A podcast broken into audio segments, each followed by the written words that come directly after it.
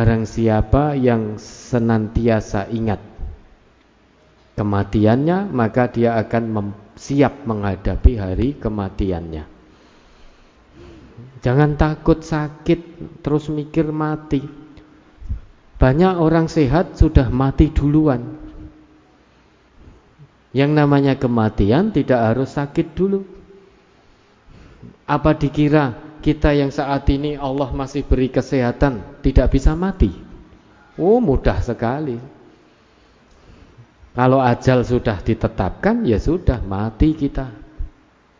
Yang perlu kita pikirkan, baik dalam keadaan sehat maupun sakit, la tamutunna illa wa antum muslimun. Ini poin pentingnya.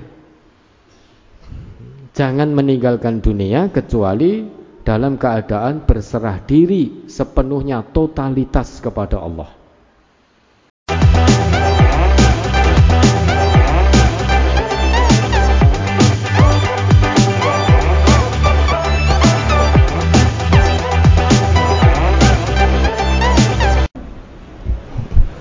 Assalamualaikum warahmatullahi wabarakatuh. Waalaikumsalam. Mari kita mulai. Bismillahirrahmanirrahim. Bagaimana Bapak Ibu kabarnya baik-baik? Alhamdulillah. Ini yang kedua kali kajian akad pagi kita bertempat di Pondok Pesantren MTA. Untuk tiga jam ke depan atau tiga setengah jam ke depan Insya Allah kita akan bersama-sama mentadaburi apa yang menjadi aturan-aturan dinullah. Mudah-mudahan Allah berikan pada kita keikhlasan, kesabaran, kekuatan, kesehatan sehingga dari awal sampai akhir mudah-mudahan kajian kita diridhoi oleh Allah Subhanahu wa taala. Hari ini tidak ada brosur akan kita gunakan kesempatan yang Allah berikan ini untuk menjawab pertanyaan-pertanyaan yang sudah cukup sekian lama tertunda. Karena ini bertempat di pondok pesantren MTA, kami mengingatkan tentu di antara Bapak Ibu ini ada putranya yang sedang menjalankan pendidikan di pondok ini. Maka mohon jangan diberi HP putranya biar menyimak kajian. Karena nanti kalau panjenengan beri HP ya putranya asik dengan HP-nya padahal HP dilarang di pondok ini untuk santri-santri. Baik, dan karena ini di pondok pesantren, tempatnya tidak bisa menyatu sebagaimana di gedung pusat. Maka semaksimalnya di tempat-tempat ini karena tersebar tidak bisa semuanya masuk, maka silahkan Bapak Ibu mencari tempat-tempat yang memang masih longgar tetapi suara sampai terdengar. Jangan mencari tempat yang tidak ada suaranya. Jangan-jangan malah sengaja. Jangan-jangan malah sengaja sembunyi mojok sana di selatan lapangan sana dengan anaknya. Dengan santri pondok ini. Nah, jangan sampai itu terjadi. Ya, baik Bapak Ibu, mari kita segera mulai untuk menjawab pertanyaan-pertanyaan yang sudah tertunda semaksimalnya. Mari Ustaz. Ya. Nomor 15 dari tanggal 13 Maret. Ustaz. Nah, ini sudah mau dikejar lagi bulannya. Oke, baik, mari. Allah mengancam kepada orang yang berbuat syirik tidak akan diampuni dosanya. Bagaimana dengan orang yang berbuat syirik dalam hal ibadah? Sir? Ya sama. Orang berbuat syirik dalam ibadah juga terkena ancaman ayat An-Nisa 48 itu. Coba dibuka itu.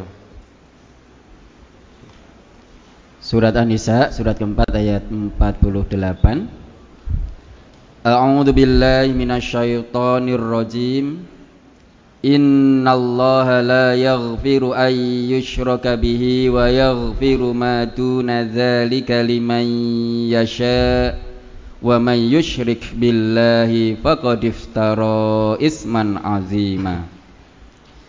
Sesungguhnya Allah tidak akan mengampuni dosa syirik dan dia mengampuni segala dosa yang selain dari syirik itu bagi siapa yang dikehendakinya. Barang siapa yang mempersekutukan Allah maka sungguh ia telah berbuat dosa yang besar. Allah la yaghfiru ayyushraka bihi wa yaghfiru ma duna dzalika liman yasha' Wa may yusyrik billah faqad iftara itsman 'azima. Sesungguhnya Allah tidak akan mengampuni dosa syirik yaitu menyekutukannya dengan siapa pun atau dengan apa pun.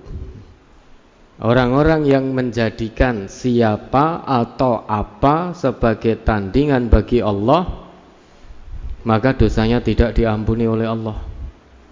Allah hanya akan mengampuni dosa hambanya selain syirik. Bagi yang Allah kehendaki. Yang Allah kehendaki diampuni dosanya selain syirik tentu hamba-hambanya yang bertobat dengan taubatan nasuha itu akan diampuni dosanya.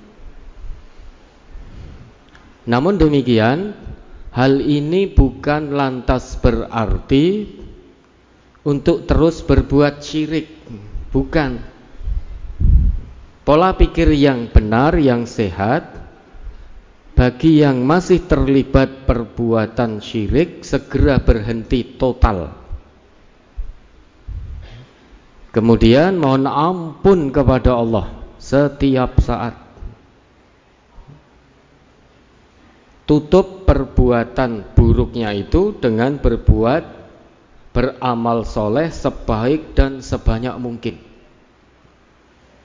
Ada harapan kelak di hadapan Allah timbangan amal kebaikannya lebih berat daripada timbangan amal keburukannya.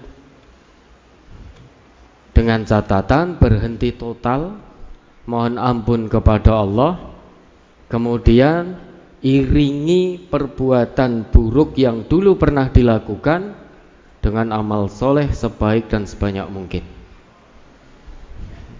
Terkadang kita pun tanpa hati-hati, tanpa disadari, mungkin juga berulang kali atau pernah berbuat syirik.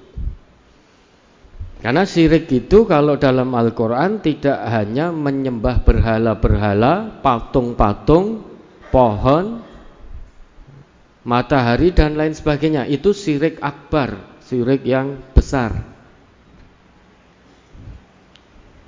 Namun di dalam Al-Quran setidaknya disebutkan orang yang berlaku syirik itu dia syirik secara nyata menyembah selain Allah. Itu yang pertama. Yang kedua berlaku syirik. Dalam bahasa Al-Quran disebut andat ini sudah berulang kali kita jelaskan. Dia tetap menyembah Allah namun menjadikan segala sesuatu sebagai tandingan bagi Allah tanpa dia sadari. Dalam hal ini Ibnu Abbas memberikan pemahaman beliau terkait dengan andat memberikan definisi tentang andat Ibnu Abbas. Beliau mengatakan bahwa andat itu akhfa min dabi bin namal. Ala sofati sauda fi dulumatil lail.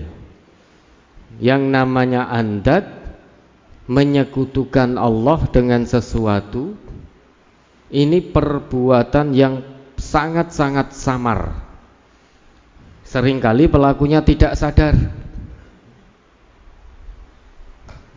Saking samarnya dikatakan oleh Ibnu Abbas dia lebih samar daripada seekor semut yang merayap di atas batu hitam di tengah malam yang gelap gulita. Semut ini tentu tidak akan terlihat oleh kasat mata. Namun andat lebih samar daripada itu. Ka'ayyakular rajul laulaya la'atana lusus al-barihah. Seperti seseorang mengatakan, jika bukan karena aku, niscaya tempat kita semalam disatroni oleh maling. Sehingga dia menjadikan dirinya tandingan bagi Allah. Seolah-olah pencuri tidak masuk pada malam itu karena yang menjaga dia. Dia melupakan Allah. Sama. Kita sering kali tidak sadar. Kalau bukan karena aku, niscaya pekerjaan ini akan terbengkalai. Kalau bukan karena aku, niscaya perusahaan ini tidak maju. Kalau bukan karena kepandaianku, niscaya hutang-hutang ini tidak akan terselesaikan. Dan lain sebagainya dan lain sebagainya. Samar sekali ini. Maka kita hati-hati. Di samping itu ada bentuk kesyirikan yang berikutnya yang disebutkan dalam Al-Quran yaitu arbab.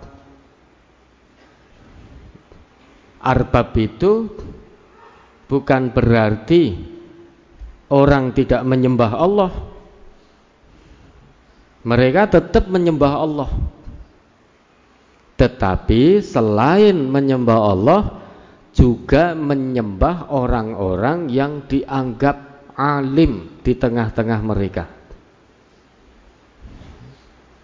Ini keadaan Yahudi dan Nasrani ittakhadhu ahbarahum wa ruhbanahum arbabam min dunillah. Dalam Quran surat At-Taubah ayat 31 itu mereka menjadikan orang-orang alim mereka yaitu Yahudi dan pendeta-pendeta mereka yaitu Nasrani arbabam min Tuhan-Tuhan selain Allah. Kalau kita tarik ayat ini kepada kita kita tetap menyembah Allah namun hati-hati jika sampai kita menjadikan orang-orang alim di tengah-tengah kita sebagai Tuhan, maka kita telah berlaku arbab. Dulu Aude bin Hatim ketika masuk Islam datang kepada Nabi. Dan Nabi membacakan ayat ini. Uday bin Hatim berkata, bertanya, "Ya Rasulullah, innahum lam ya'buduhum. Mereka itu tidak menyembah orang-orang alimnya. Dijawab oleh Nabi bala. Mereka itu menyembah apa? Itu jadi ingat semua. Selesai sholat ya tidak mengerjakan nah kita sedang berusaha semuanya. Maka begitu pikiran ke mana-mana langsung kembalikan bahwa saya ini sedang sholat. Sedang ibadah menghadap Allah. Yang pertama yang perlu dilakukan tashihun niyah Luruskan niat Sholat kita atau ibadah-ibadah yang lain Amal soleh yang lain tujuannya untuk siapa? Kalau menurut Quran tujuan kita beribadah itu hanya lillahi rabbil alamin.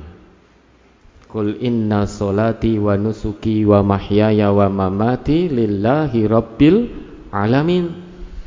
Bukan hanya ibadah saja Aktivitas hidup kita pun dalam bekerja, berolahraga Itu juga harus karena Allah Sampai mati kita pun nanti hanya untuk Allah Hanya karena Allah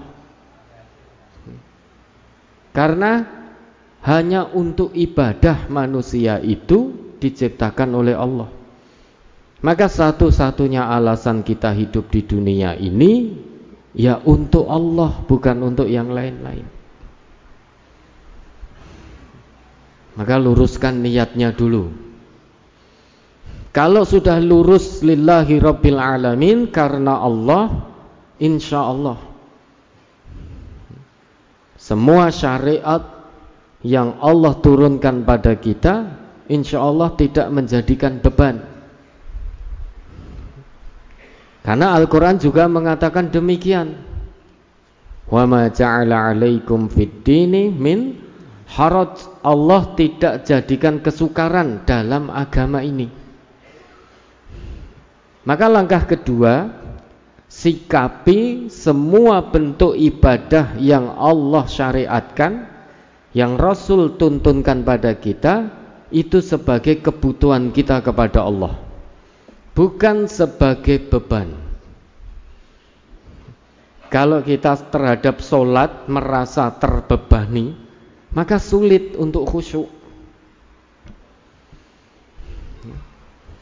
Sesudah solat subuh beraktivitas tiba-tiba terdengar suara azan duhur.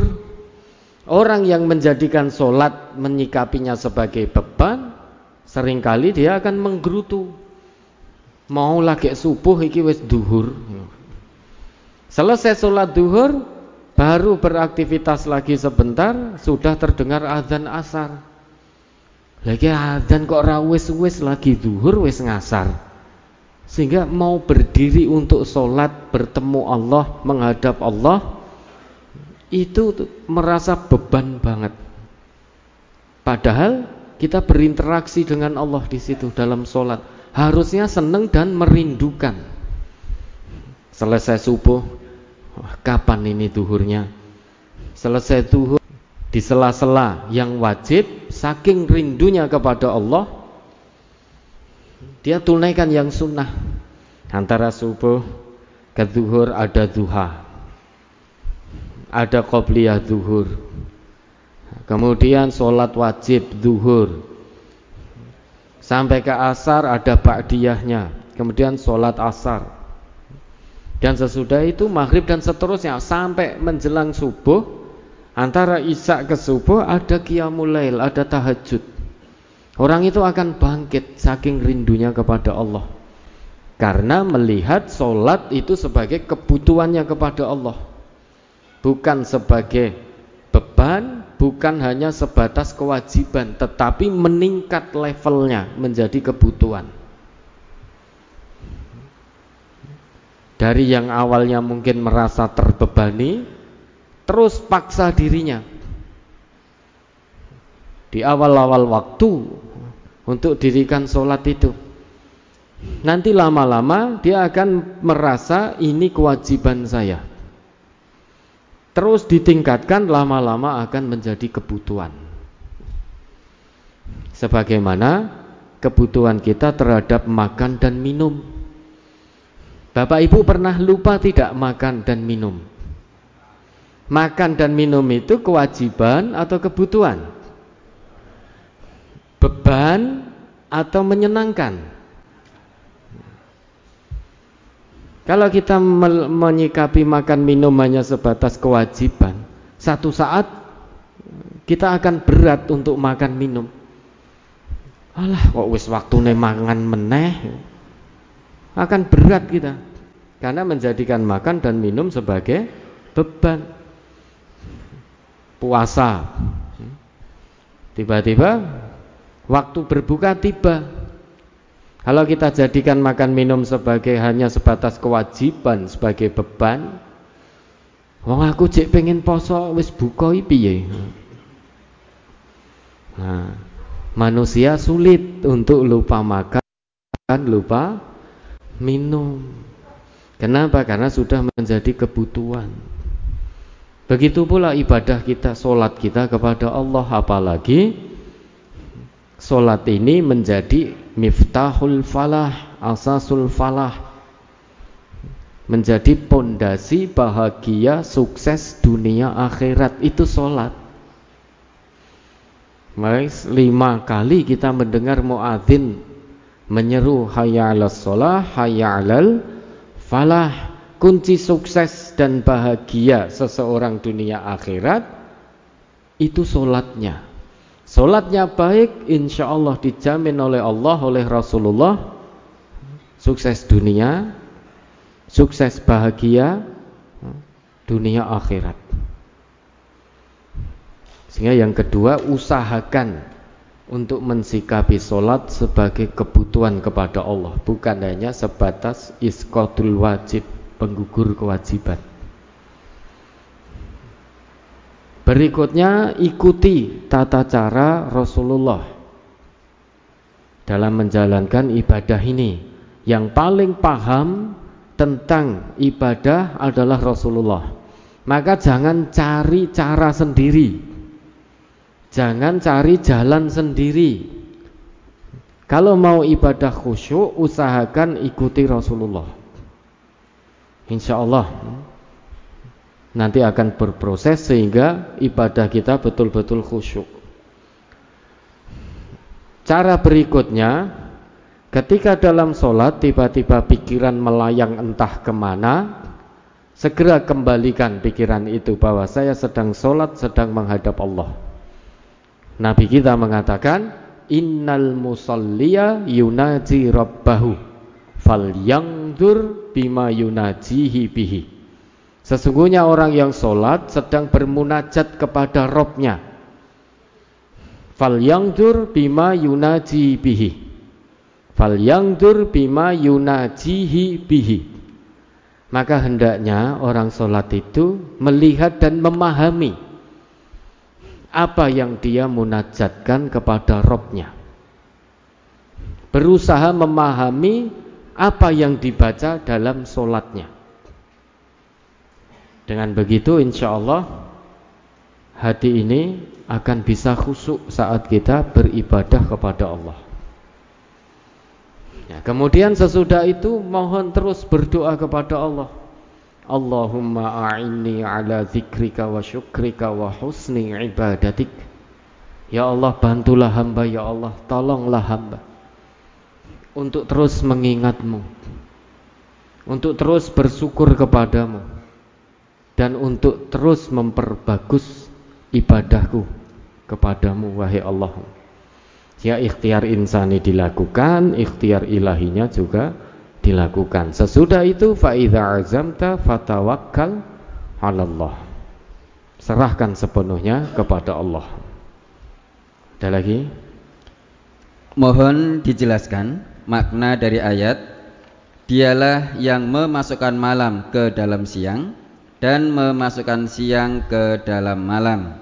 Seperti yang termaktub dalam surat Al-Hadid ayat 6 dalam Quran surat Luqman ayat 29 surat Fatir ayat 13 maupun Al-Hajj ayat 61 Coba kita ambil satu surat Al-Hadid ayat 5 dan 6 nya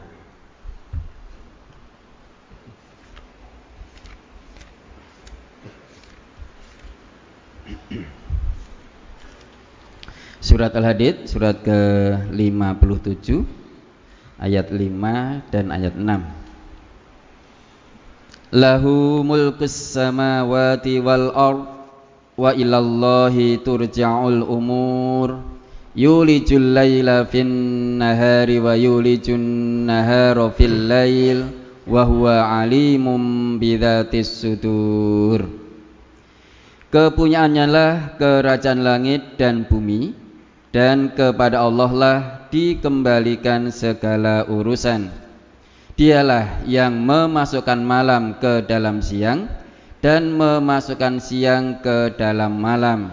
dan dia maha mengetahui segala isi hati. Yang dimaksud yulijul laila fin nahar memasukkan malam ke dalam siang itu menjadikan malam lebih panjang daripada siangnya seperti yang terjadi di negeri-negeri yang memang mengalami musim dingin Sehingga malamnya lebih panjang daripada siangnya waktu musim dingin. Bisa jadi siangnya hanya 5 jam, hanya 6 jam. Atau bisa jadi di Eropa Timur sana, seperti di Norwegia sana, ketika musim dingin terjadi, hampir-hampir tidak pernah melihat matahari malamnya sangat panjang. Kadang melihat matahari hanya dua jam atau tiga jam dan sering kali tidak muncul. Dan memasukkan siang ke dalam malam itu kebalikannya berarti wayu nahara fil lail menjadikan siang lebih panjang daripada malamnya dan itu terjadi saat musim panas. Di Eropa Timur jika musim panas, saudara-saudara muslim kita di sana puasanya 22 jam saat musim panas. Sehingga jarak antara sahur kemudian sampai sahur lagi hanya dua jam. puasanya 22 jam. Jadi ketika waktu buka datang yaitu menjadi buka terus sholat maghrib kemudian setelah itu sholat isya taraweh sahur terkadang bukanya itu ya untuk sahurnya. Sangat mudah bagi Allah untuk menjadikan malam lebih panjang dari siangnya atau menjadikan siang lebih panjang dari malamnya. Karena Allah lah pemilik semua kerajaan yang ada di langit dan di bumi semua urusan kembali kepada Allah semuanya. Maka kita ini bersyukur ditakdirkan oleh Allah jadi orang Indonesia. Stabil. Pan, apa, malam dan siangnya itu stabil. Hampir sama. Paling selisih hanya berapa menit. Sehingga jika kita puasa di bulan Ramadan itu mau musim hujan mau musim kemarau selisihnya hanya sedikit sekali. Fabi ayyi ala rabbikuma tukadziban nikmat Tuhanmu yang mana lagi yang engkau dustakan? Ditakdirkan oleh Allah jadi orang Indonesia hidup di Indonesia. Ma'isyahnya di Indonesia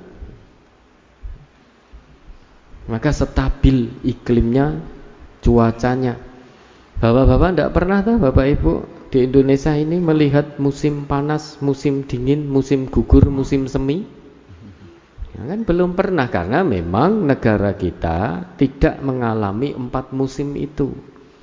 Yang dialami di negeri ini itu hanya musim hujan dan musim kemarau.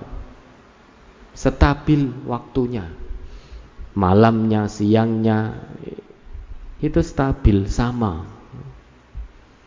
Ya, ada lagi. Orang tua saya sudah pikun, sudah sholat bilangnya belum sholat Tetapi kalau ngomong itu masih seenaknya saja Seperti berkata kasar Menuduh cucunya mengambil uang, cincin dan lain sebagainya Dan dibilang masih menumpang di rumahnya Saya dan keluarga marah dan kesal Mohon nasihatnya Ustaz Ini jangan-jangan yang sudah pikun jenengan Ya tak? Kok yang disalahkan orang tua? Yang pikun jenengan ini. Kenapa? Karena jenengan pikun terhadap orang tua kok malah bentak-bentak, malah marah, kesal. Nah, berarti yang pikun bukan orang tuanya. Yang pikun yang nanya ini. Padahal ngaku sebagai orang Islam, orang Islam yang ngaji sisan.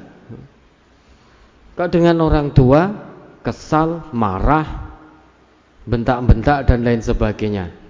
Pertanyaannya yang pikun orang tua atau yang bertanya? Ngakunya orang Islam. Orang Islam itu kalau dia paham Islam dengan betul, dia akan jalankan Islam termasuk ketika menghadapi orang tua. Dia akan berlaku kasih sayang, penuh kelembutan, cinta kasih, dan terus merendahkan diri. Tidak marah, tidak kesal pada orang tua, berkata uf saja tidak boleh. Apalagi sampai kesal, sampai marah. Jelas lebih tidak boleh lagi. Diingat kembali itu Quran surat Al-Isra ayat 23, 24. Quran surat Al-Isra surat ke-17 ayat 23 dan 24 Wa qadha rabbuka alla ta'budu illa iyyahu wa bil walidaini ihsana imma yablughanna indakal kibara ahaduhuma aw kilahuma fala taqul lahumā uffin wa la tanharhumā fala taqul lahumā uffin wa la tanharhumā wa qul lahumā qawlan karīmā wakhfid lahumā janahuz zulli minar rahmah wa qur rabbirhamhumā kamā rabbayani shaghīran dan Tuhanmu telah memerintahkan supaya kamu jangan menyembah selain Dia dan adalah kamu berbuat baik pada ibu bapakmu dengan sebaik-baiknya. Jika salah seorang di antara keduanya atau kedua-duanya sampai berumur lanjut dalam pemeliharaanmu, maka sekali-kali janganlah kamu mengatakan kepada keduanya perkataan ah dan janganlah kamu membentak mereka dan ucapkanlah kepada mereka perkataan yang mulia. Dan rendahkanlah dirimu terhadap mereka berdua dengan penuh kesayangan dan ucapkanlah wahai Tuhanku kasihinilah kasihilah mereka keduanya sebagaimana mereka berdua telah mendidik aku waktu kecil.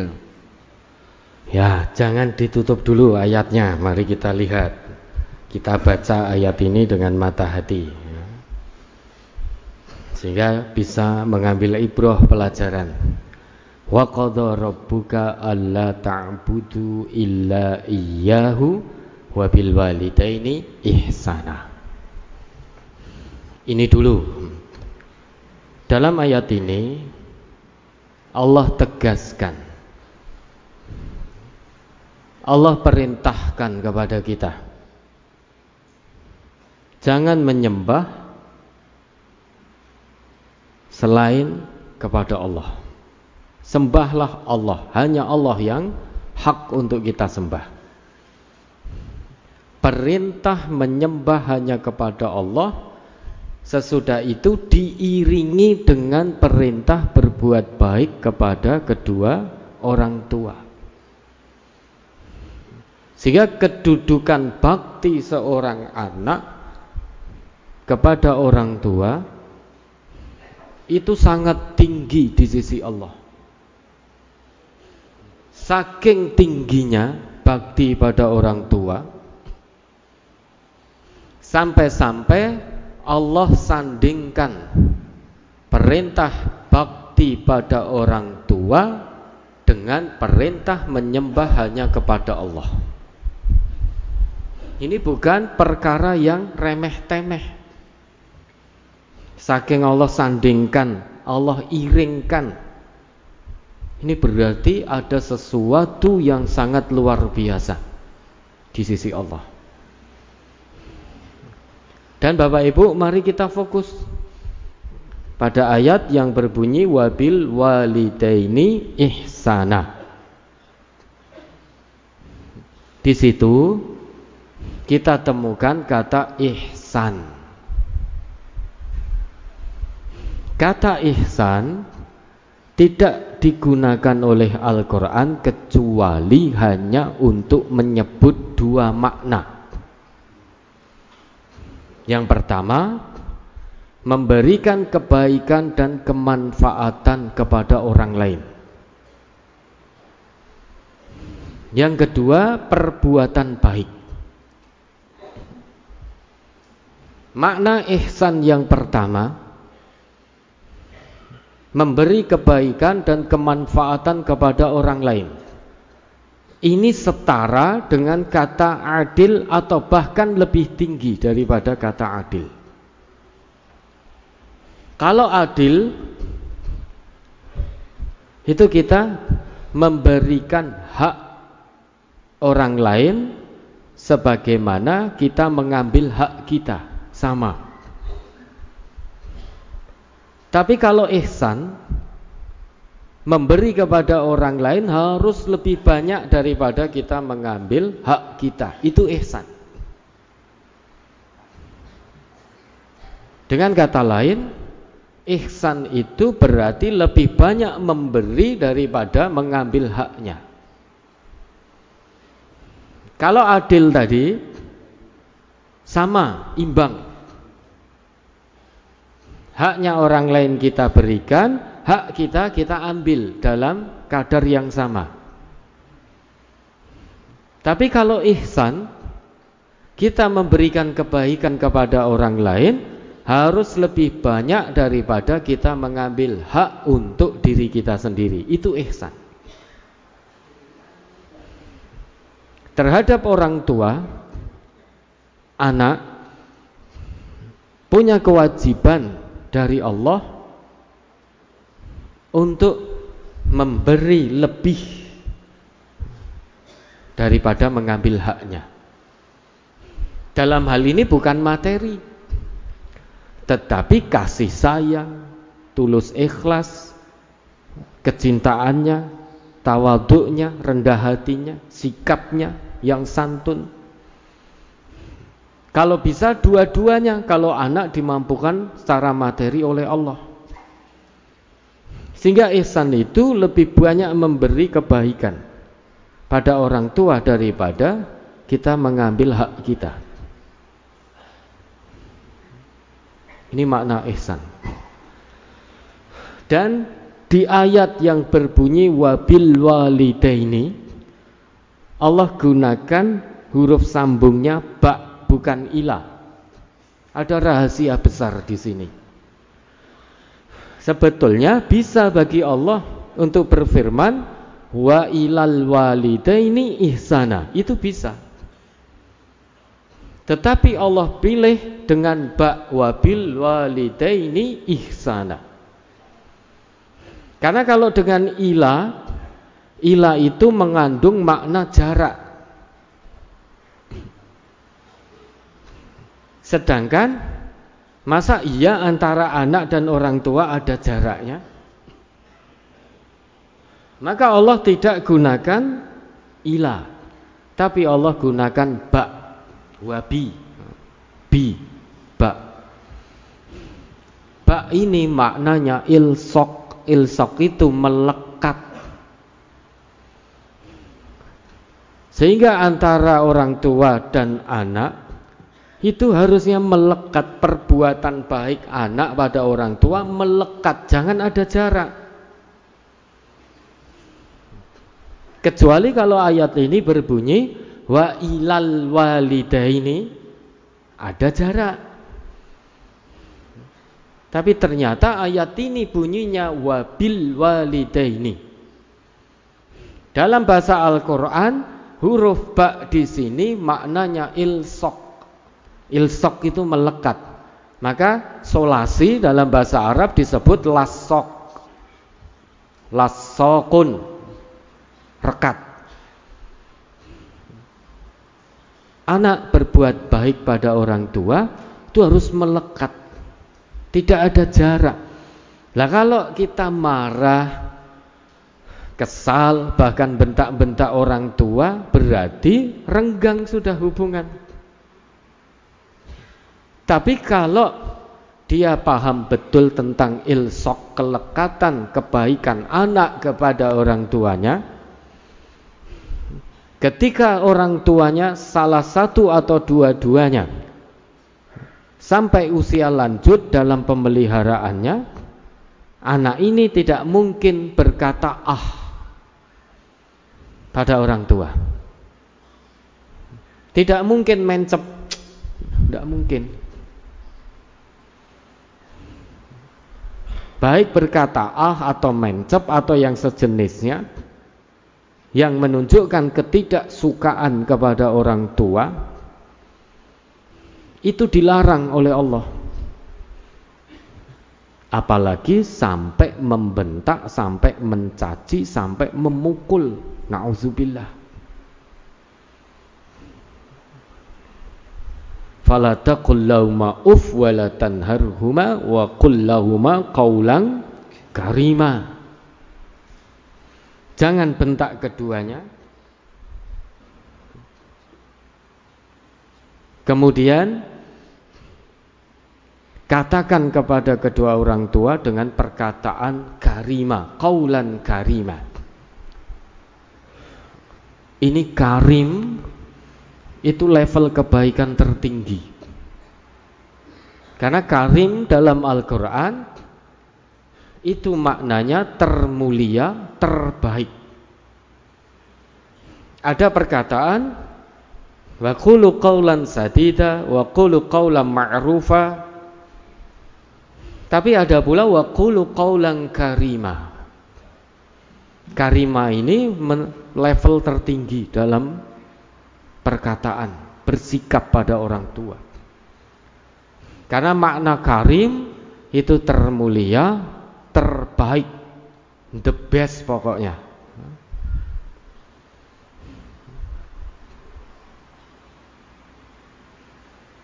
Ahlal kalam itu perkataan yang karim. Karena ini termulia, terbaik, maka karim dari termulia dan terbaik dia terus mengalami makna yang semakin dalam semakin dalam. Salah satu makna karim dalam Al-Quran adalah memaafkan. Pemaafan.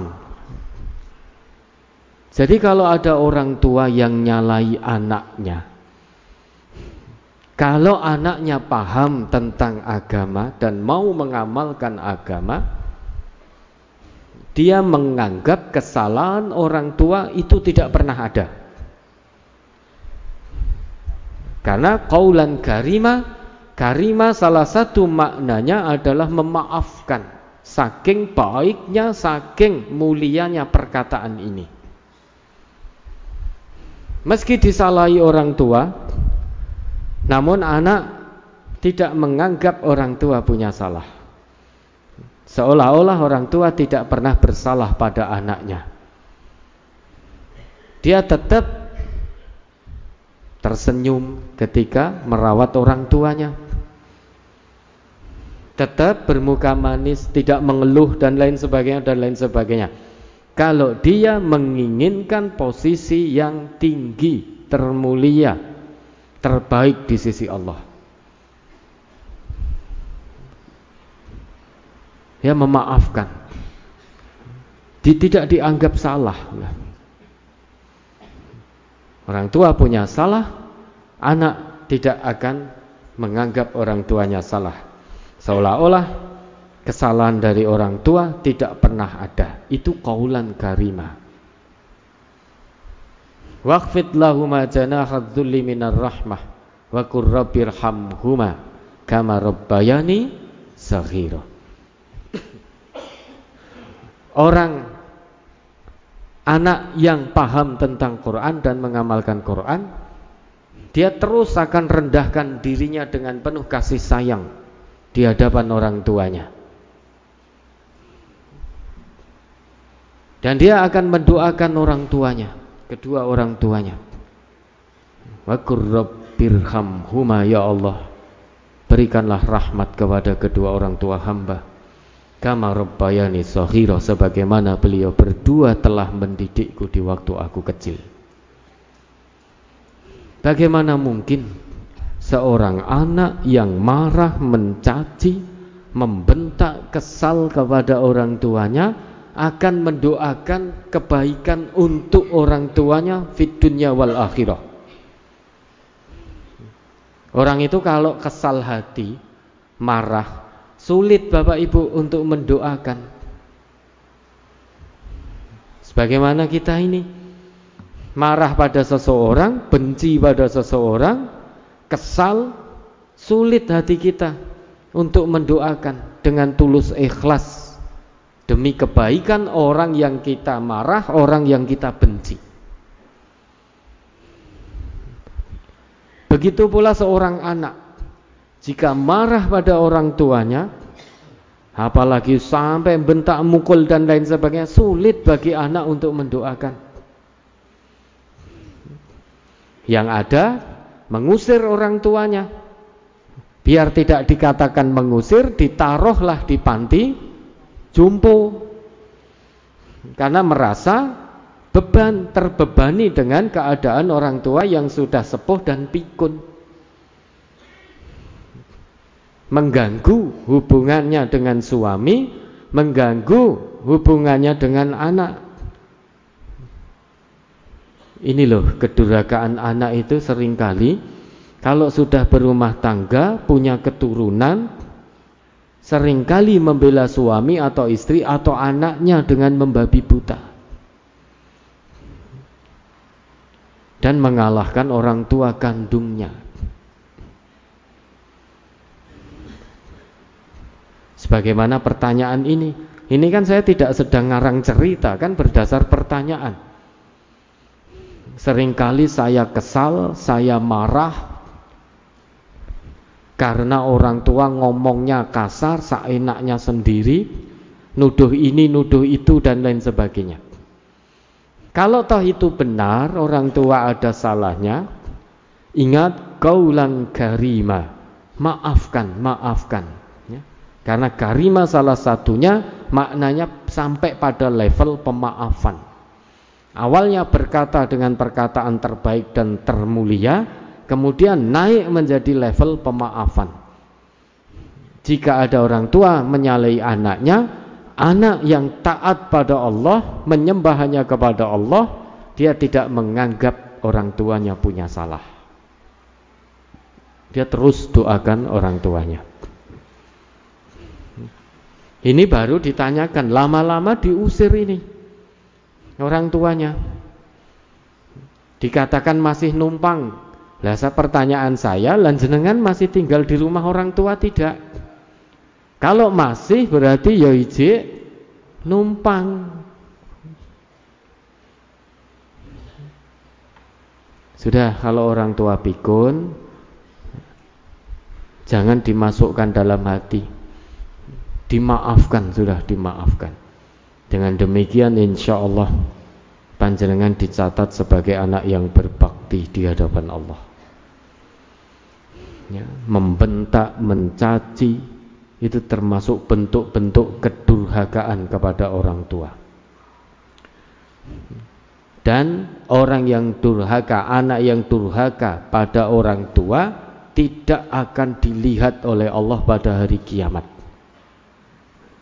Karena tidak dilihat oleh Allah, pasti tidak akan dimasukkan surga oleh Allah. Al-aku liwalidayhi. Ada tiga yang tidak dilihat oleh Allah pada hari kiamat dan tidak akan dimasukkan ke dalam surganya. Salah satunya al-aku liwalidayhi. Durhaka kepada kedua orang tuanya. Tidak merawat dengan baik berkata kasar, berbuat kasar pada orang tua itu bentuk-bentuk kedurhakaan menaruh orang tua ke panti jompo dengan alasan sibuk bekerja. Padahal dulu orang tua merawat kita sejak dalam kandungan orang tua juga bekerja. Ketika kita masih bayi orang tua merawat dengan penuh rasa cinta kasih sayang.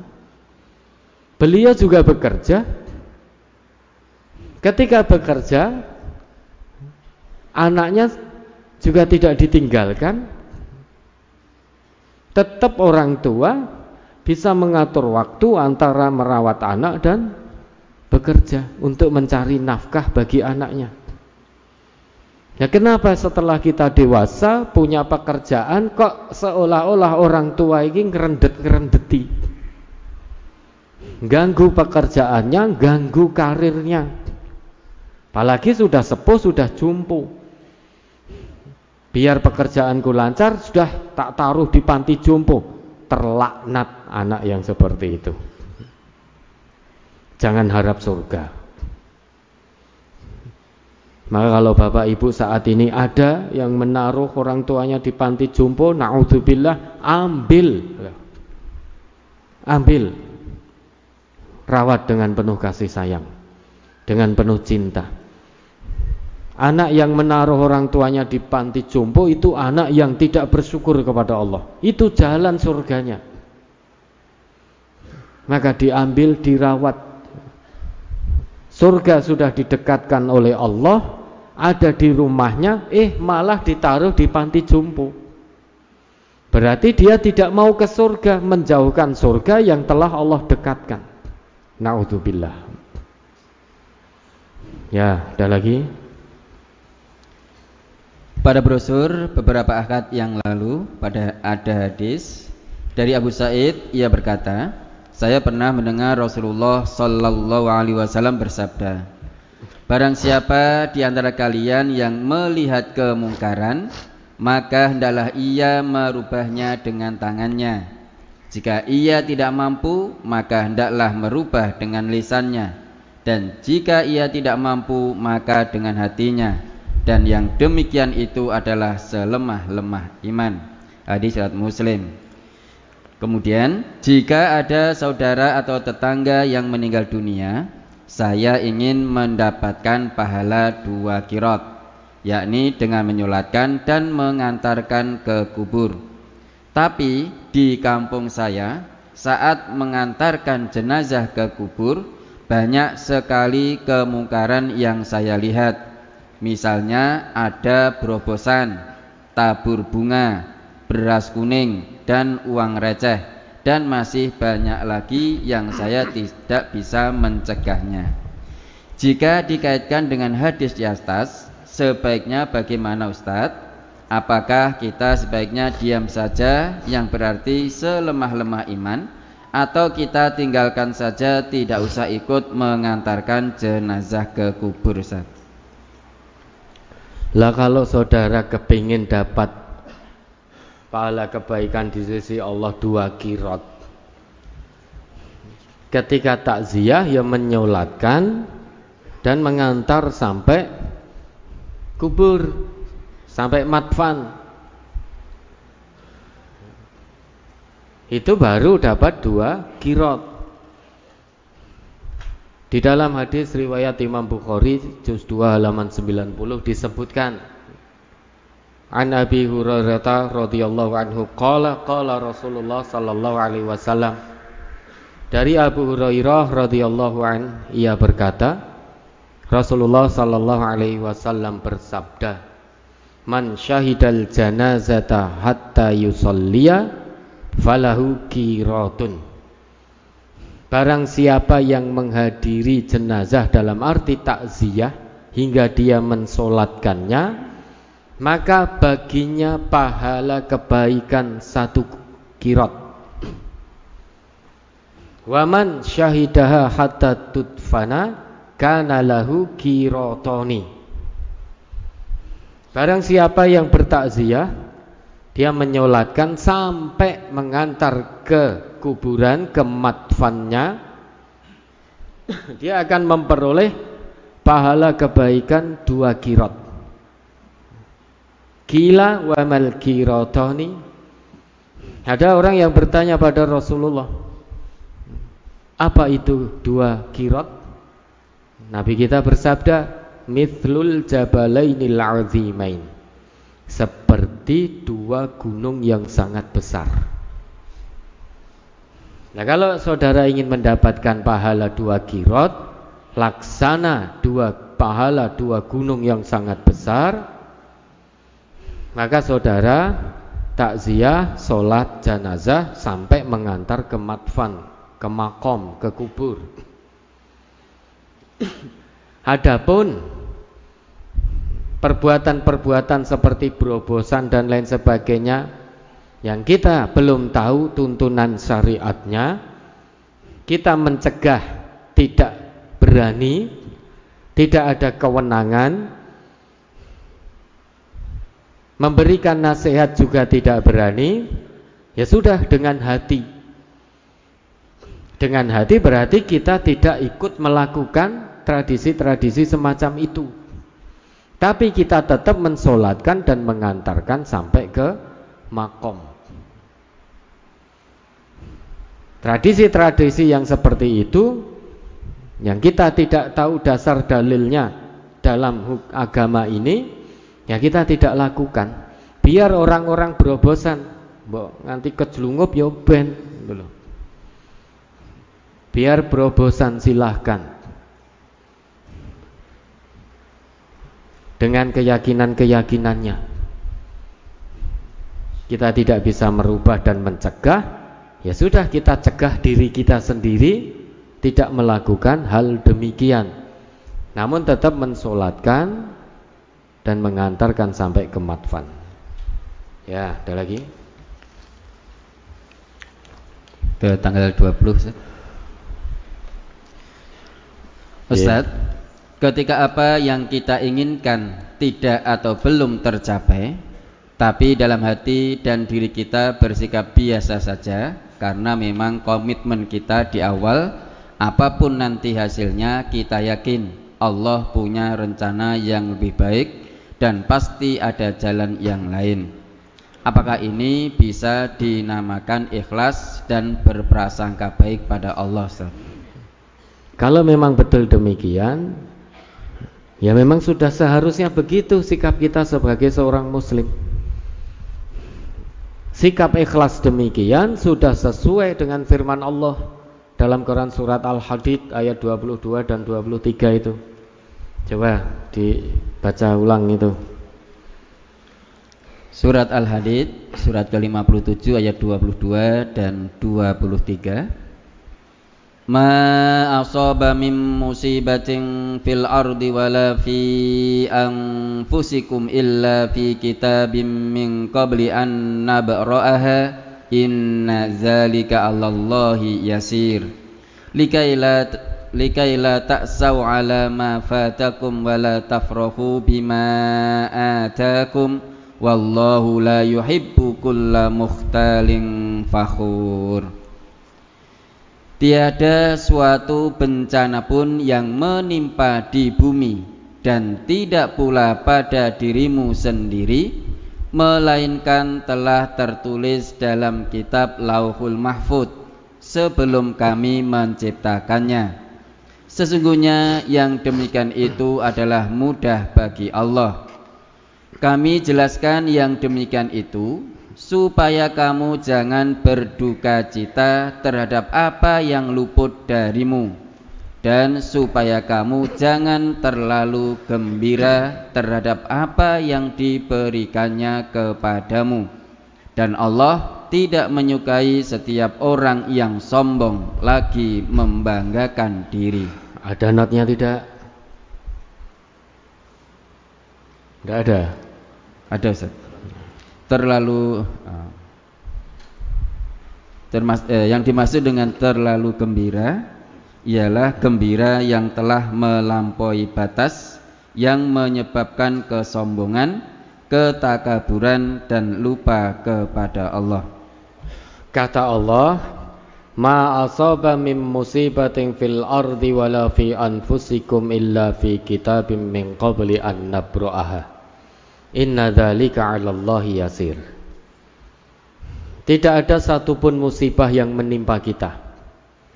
Baik yang musibah itu terjadi di muka bumi atau musibah itu menimpa kita melainkan sudah ditetapkan oleh Allah dalam kitab maksudnya lauh mahfud sebelum Allah ciptakan yang demikian sangat-sangat mudah bagi Allah kenapa ini harus diterangkan harus dijelaskan oleh Allah bahwa tidak ada satupun kejadian di muka bumi ini yang tidak tertulis di dalam lauh mahfud dalam kitab Allah. Kenapa harus dijelaskan? Karena manusia ini terkadang kalau tidak ditimpa dengan hal yang menyenangkan, ditimpa dengan hal yang menyedihkan. Ini dijelaskan oleh Allah tujuannya likaila ta'sau ala fatakum supaya apa yang luput dari kamu itu tidak menjadikan kamu berduka cita, bersedih hati. Sampai pesimis kepada Allah. Kita punya keinginan A, B sampai Z misalkan yang Allah jawab baru A. Yang B sampai Z keinginan kita belum Allah berikan. Tidak perlu berduka cita. Karena ini sudah ditakdirkan oleh Allah. Apa yang luput dari kita di dunia ini jangan bersedih hati. Dan apa yang Allah sudah berikan pada kita jangan kita sikapi dengan terlalu gembira dalam arti kegembiraan itu menyebabkan kita menjadi sombong, takabur dan lain sebagainya. Likai la ta'saw ala ma fatakum wa la tafrahu bima atakum. Wallahu la yuhibbu kulla mukhtalin fakhur. Banyak orang yang diberi kesenangan oleh Allah dia terlampau gembira sampai pada level sombong takabur. Dia meyakini kekayaan yang dia punya itu berdasarkan kemampuannya. Berdasarkan ilmunya. Bukan Allah Ar-Razak lagi tetapi ilmunya kepandaiannya yang menjadikan dia mendapatkan harta. Sombong menafikan Allah bahwa Allah itu Ar-Razzaq Dzul Quwwatil Matin Allah itu maha pemberi rezeki yang maha memiliki kekuatan lagi amat sangat teguh. Ada pula orang yang diberi oleh Allah sesuatu yang tidak menyenangkan. Dia putus asa dari rahmat Allah. Suudan kepada Allah. Ini seharusnya tidak berlaku bagi orang yang telah menyatakan diri keimanannya. Ayat itu ditutup Wallah la yuhibbu kulla mukhtalin fakhur Allah senantiasa tidak mencintai orang-orang yang sombong lagi membanggakan diri. Mukhtal itu sombong dengan ucapan. Fakhur sombong dengan perbuatan. Mukhtal itu sombong dengan ucapan dan sikap Fakhur sombong dengan perbuatan. Banyak orang sombong dengan ucapannya merendahkan orang lain karena kekayaan kenikmatan yang dia punya. Dia mengatakan pada orang lain, "Alah iki apa? Duit ragablek." Jadi orang ini seperti saya ini loh, kaya, punya mobil, punya rumah megah, kalau pas hujan ya tidak kehujanan, kalau pas musim kemarau ya tidak kepanasan. Ada AC-nya. Lah kamu nggak punya ke mana-mana, hujan kehujanan, panas kepanasan, sumuk keringetan. Ngono kok ya betah urip to kowe. Kan sombong sekali ini. Belum lagi ada orang yang mengatakan regomu piro. Sak omah-omahmu, sak keluargamu kabeh tak tukune. Dirimu, keluargamu, rumahmu, berapa harganya? Saya beli. Sombong. Sehingga banyak orang yang ngaku Islam saat ini sombong dengan kekayaan. Rumongso duwe duit sudah bayar orang berlaku semena-mena tanpa sadar memperlakukan orang yang bekerja di tempatnya seperti budak. Padahal perbudakan sudah dihapus total oleh Islam. Tapi ada orang yang ngaku Islam punya karyawan sikap bosnya ini seperti memperlakukan karyawannya sebagai budak semena-mena. Kalau memanggil juga dengan panggilan yang tidak menyenangkan, kalau berucap juga tidak mengenakkan hati, rumongso wis bayar. Uripmu ki wis tak tuku bensasi. Nyawamu sudah saya beli setiap bulan. Kalau bukan aku mempekerjakanmu, kalau bukan aku yang memberi gaji kepadamu, kowe apa cek urip? Apa masih bisa makan? sehingga semena-mena.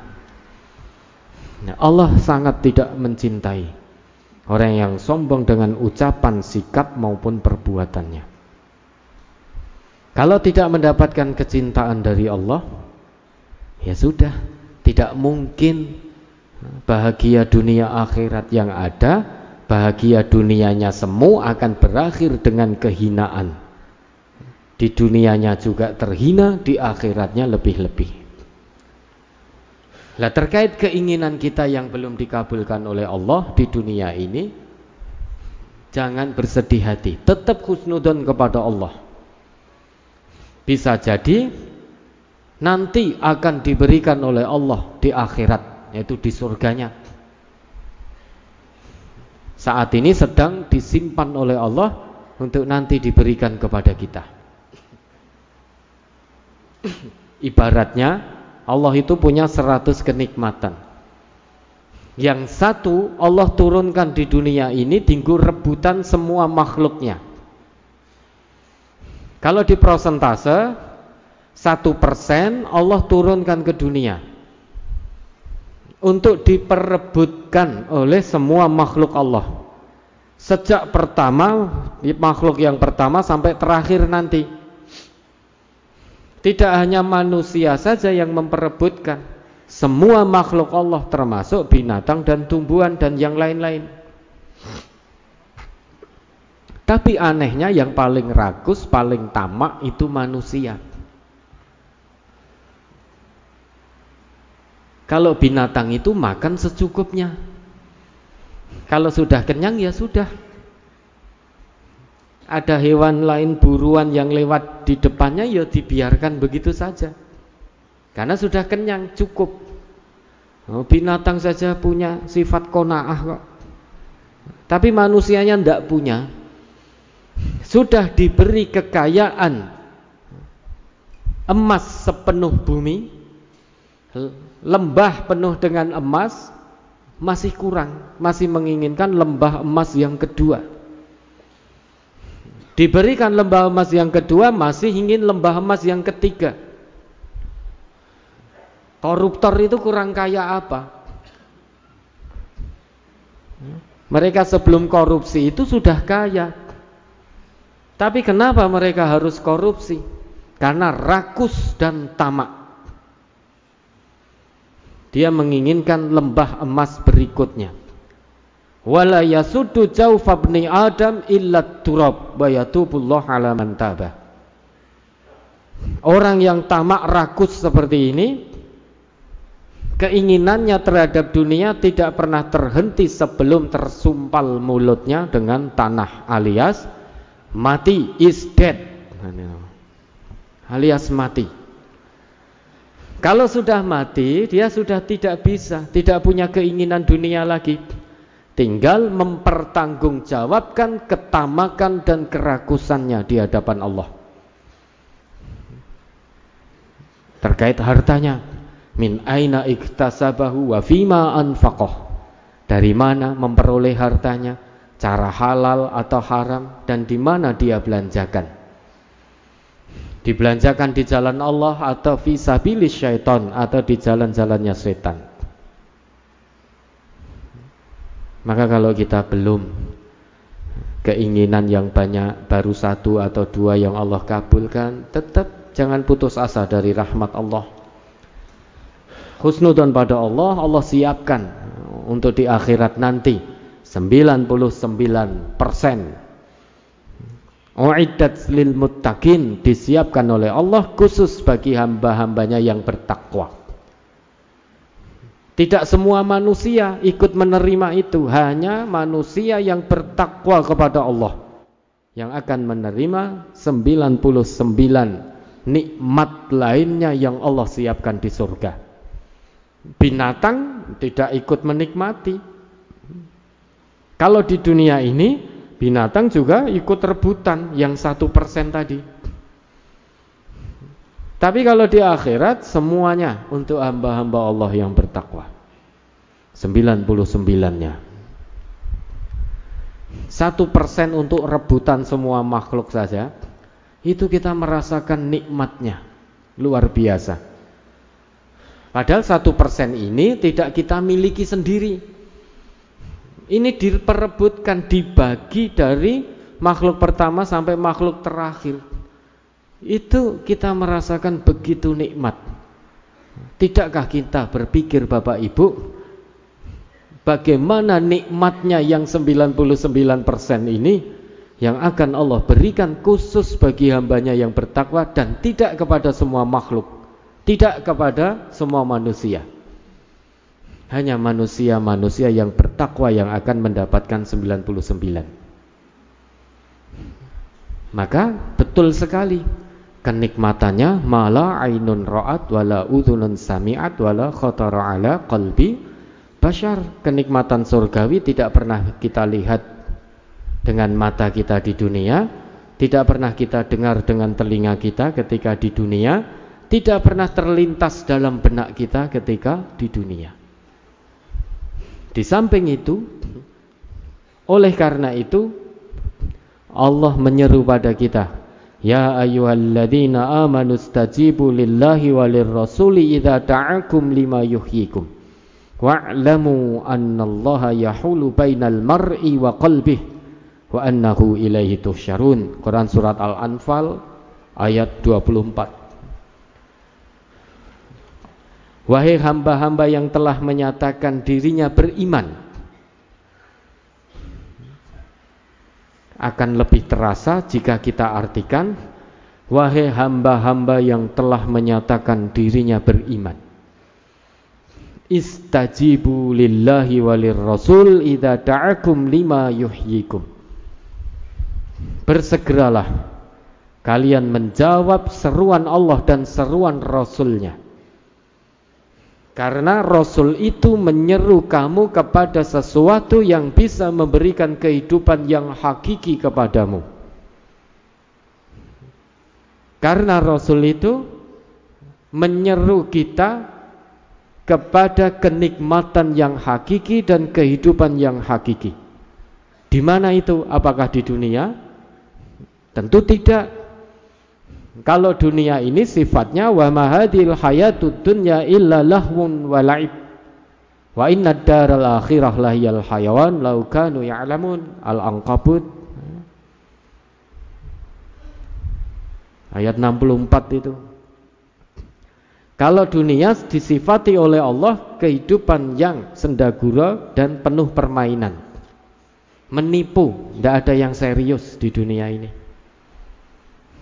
Tidak ada yang abadi di dunia Sehingga tidak ada yang serius Ma'indakum yanfadu apa yang ada pada sisimu di dunia pasti musnah, pasti sirna.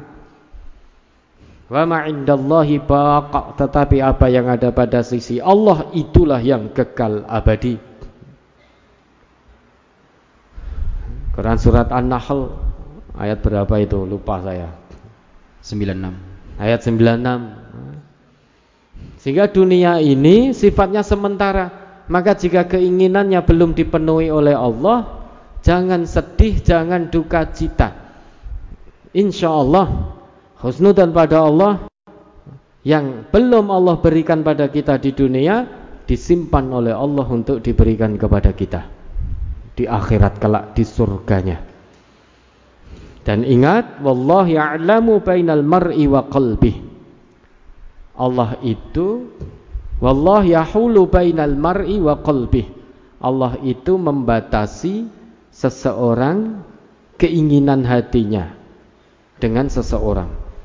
Jadi seseorang itu dibatasi keinginannya oleh Allah.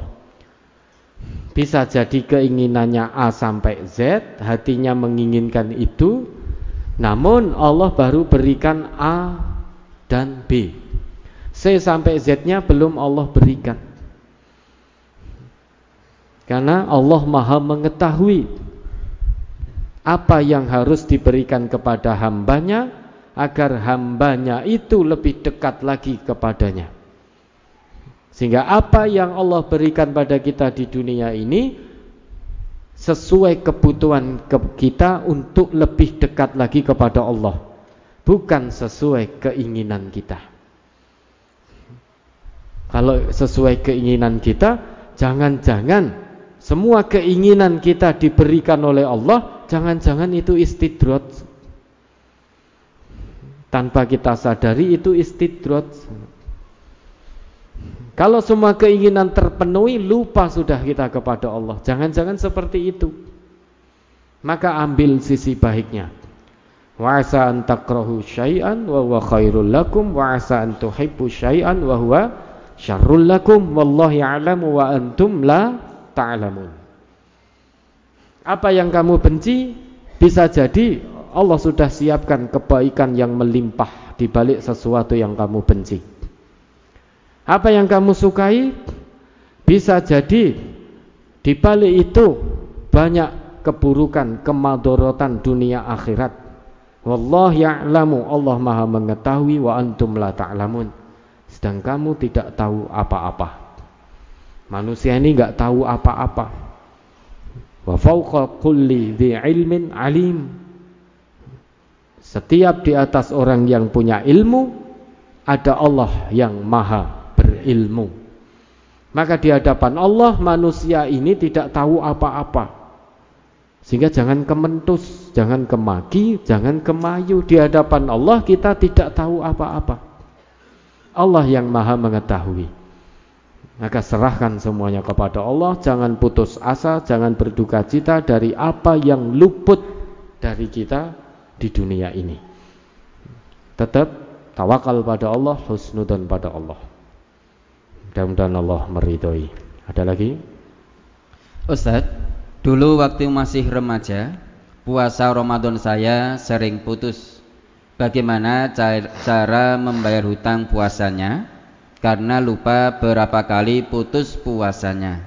Karena kurang pengetahuan agama dan kurang iman saya. Umur saya sekarang 50 tahun Ustaz. Dulu belum tahu. Ya sudah ya sudah. Istighfar mohon ampun kepada Allah ke depannya hati-hati lah ini sebentar lagi kita akan memasuki bulan Ramadan juga lebih hati-hati lagi.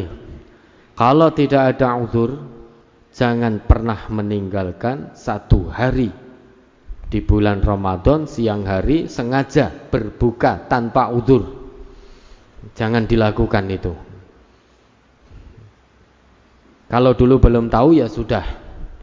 Dari remaja sekarang 50 tahun, berarti 51 tahun karena tertunda setahun pertanyaannya. Maka mohon ampun pada Allah. Ya sudah ya sudah. Dulu dalam kejahilian, ketidaktahuan, dalam kebodohan, tidak ngerti tuntunan. Sekarang sudah tahu hasil dari ngaji, maka ke depan hati-hati. Mudah-mudahan Allah mengampuni. Ya, ada lagi. Pertanyaan pertama, Ustadz, apakah benar takdir itu bisa dirubah dengan doa? Yang kedua, sebaik-baik orang adalah yang panjang umurnya dan baik perbuatannya, dan seburuk-buruk orang adalah yang panjang umurnya tetapi buruk perbuatannya. Apakah ada hadisnya, Ustaz? Terkait takdir, seingat saya sudah dikeluarkan brosurnya. Hmm. Kalau tidak keliru tanggal 19 September 2021. Maka nanti bisa dilihat, dibaca lagi dan dipahami. Namun demikian ada sebagian ulama yang membagi takdir jadi dua. Takdir mubrom dan yang kedua muallak takdir muallak. Takdir mubrom itu ketentuan dari Allah yang pasti terjadi dan tidak bisa tidak tidak bisa ditolak tidak bisa diintervensi oleh manusia.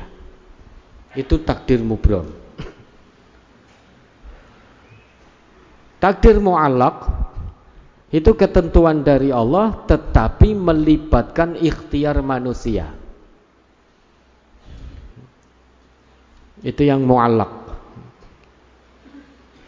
Dan ini biasa kita kenal dengan istilah kodok dan kodar. Kodok itu sudah tidak bisa diintervensi oleh manusia. Sedangkan kodar atau takdir itu yang mu'allak itu bisa atau melibatkan ikhtiar manusia. Di dalam hadis Al-Arba'in, hadis keempat,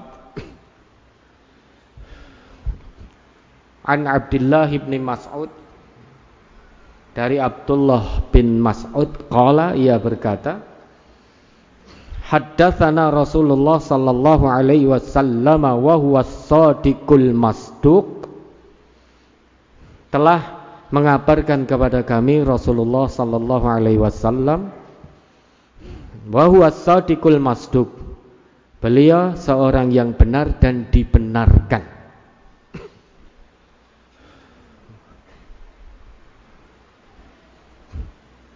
Jangankan teman yang benci Rasul pun sebetulnya hatinya membenarkan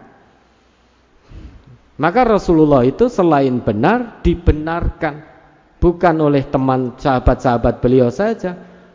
Yang benci Rasul, yang memerangi Rasul itu pun itu juga membenarkan Rasulullah, tetapi tidak mau mengikuti apa yang disampaikan oleh Rasulullah. Dalam ilmu hadis kalau kita temukan ada kalimat as-sadiqul masduq itu berarti hadis itu akan mengabarkan akan menginformasikan pada kita tentang sesuatu yang gaib itu kalau kita temukan dalam hadis kalimat as-sadiqul masduq itu berarti Rasulullah hendak mengabarkan pada kita tentang perkara yang gaib. Apa isi informasinya? Inna ahadakum yujma'u fi batni ummihi arba'ina yawman nutfah. Sesungguhnya setiap dari kalian akan dikumpulkan di dalam rahim ibundanya 40 hari nutfah sebagai zigot. Summa yakunu mithla dzalika alaqah. Kemudian kemudian 40 hari lagi sebagai alaqah. 40 hari berikutnya alaqah yaitu segumpal darah. Summa yakunu mithla dzalika mudghah. Kemudian 40 hari berikutnya sebagai segumpal daging. Sesudah itu fayur salu ilaihil malak maka diutuslah kepada janin-janin itu seorang mal atau para malaikat, seorang malaikat. Fayanfukhu fihi ruh untuk meniupkan ruh pada janin itu. Wa yu'maru bikat bi au wa yu'maru bi arba'i kalimatin. Dan malaikat itu diperintahkan untuk menetapkan empat perkara.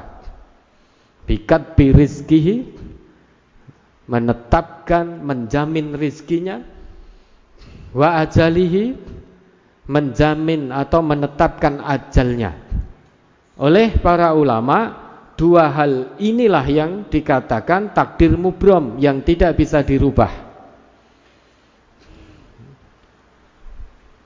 jaminan rezeki dari Allah kepada setiap hambanya itu siapa pun tidak bisa merubahnya Siapa pun tidak bisa mengintervensi bahwa Allah telah menjamin rizki hambanya. Wa fis sama'i rizqukum wa ma tu'adun.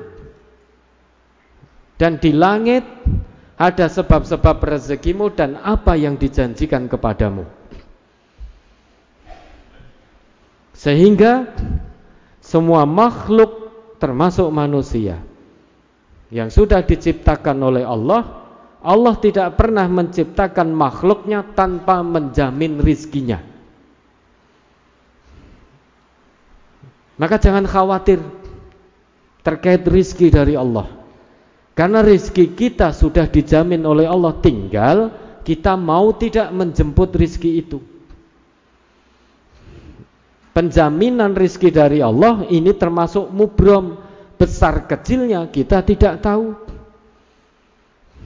dan seseorang tidak akan kembali kepada Allah dalam arti meninggal dunia tidak akan meninggal dunia sebelum semua rizkinya diberikan oleh Allah ini perkara goib tapi itu jaminan dari Allah kalau ada orang meninggal dunia berarti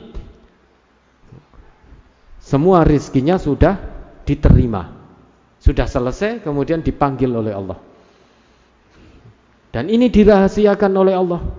Kenapa? Kalau tidak dirahasiakan oleh Allah, manusia malas berusaha. Andai kata saya tahu seteguk kopi ini rezeki terakhir saya, nggak akan saya minum ini. Lo kok nggak minum-minum? Wah ini rezeki terakhir saya. Kalau saya minum mati sudah. Kan gitu. Makanya dirahasiakan oleh Allah. Tapi jaminan rezeki dari Allah, manusia siapa pun tidak bisa intervensi. Termasuk ajal. Kita nggak ngerti ajal kita kapan. Namun kita yakin informasi dari Allah, fa idza jaa ajaluhum la yastakhiruna sa'ah wala yastaqdimun. Manusia tidak bisa mengintervensi Misal ada kerabatnya, anggota keluarganya mau meninggal, ajalnya sudah tiba, manusia tidak bisa mengundurkan atau memajukan. Ini namanya mubrom. Tetapi datang berikutnya yang mu'alak. Di situ ada ikhtiar manusia. Wa amalihi menetapkan perbuatannya, amalnya. Ini ada ikhtiar manusia. Wasyakiyun au sa'idun. Yang keempat, apakah dia akan celaka atau bahagia? Ini ada sangkut pautnya dengan ikhtiar usaha manusia. Tadi jaminan rezeki dari Allah pasti tidak bisa diintervensi. Untuk meraih rezeki harus dengan berbuat beramal. Maka ikhtiar manusia menjemput rezeki itu dengan cara halal dan thayyibah. Jika itu dilakukan, insya Allah dia akan jadi orang yang sa'id. Nah, jangan sangit lo ya. Sa'id bahagia dunia, bahagia akhirat ini ada sangkut pautnya dengan ikhtiar manusia. Ikhtiar manusia meliputi dua hal ikhtiar insani yaitu usahanya manusia dan ikhtiar ilahi. Sesudah berusaha mohon kepada Allah sebelum dan sesudah mohon kepada Allah. Kalau usaha insaninya sudah dilakukan semaksimalnya selebihnya tawakal kepada Allah. Fa idza azamta fatawakkal 'ala Allah. Kemudian terkait yang ditanyakan yang kedua, sebaik-baik manusia adalah orang yang panjang umurnya dan baik amalnya. Seburuk-buruk manusia itu orang yang panjang umurnya dan buruk amalnya. Itu hadis ada di dalam hadis riwayat Al-Imam At-Tirmidzi halaman 387 ya, nomor hadis 2432. Di situ dijelaskan an Abdurrahman ibni Abi Bakrah an abihi anna rajulan qala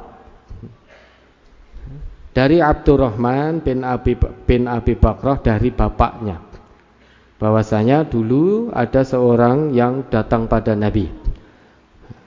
Dia bertanya, "Ya Rasulullah, wahai Rasulullah, ayun nasi khairun? Siapakah manusia yang paling baik itu?" Qala Nabi kita bersabda, "Man tola umuruhu wa hasuna amaluhu."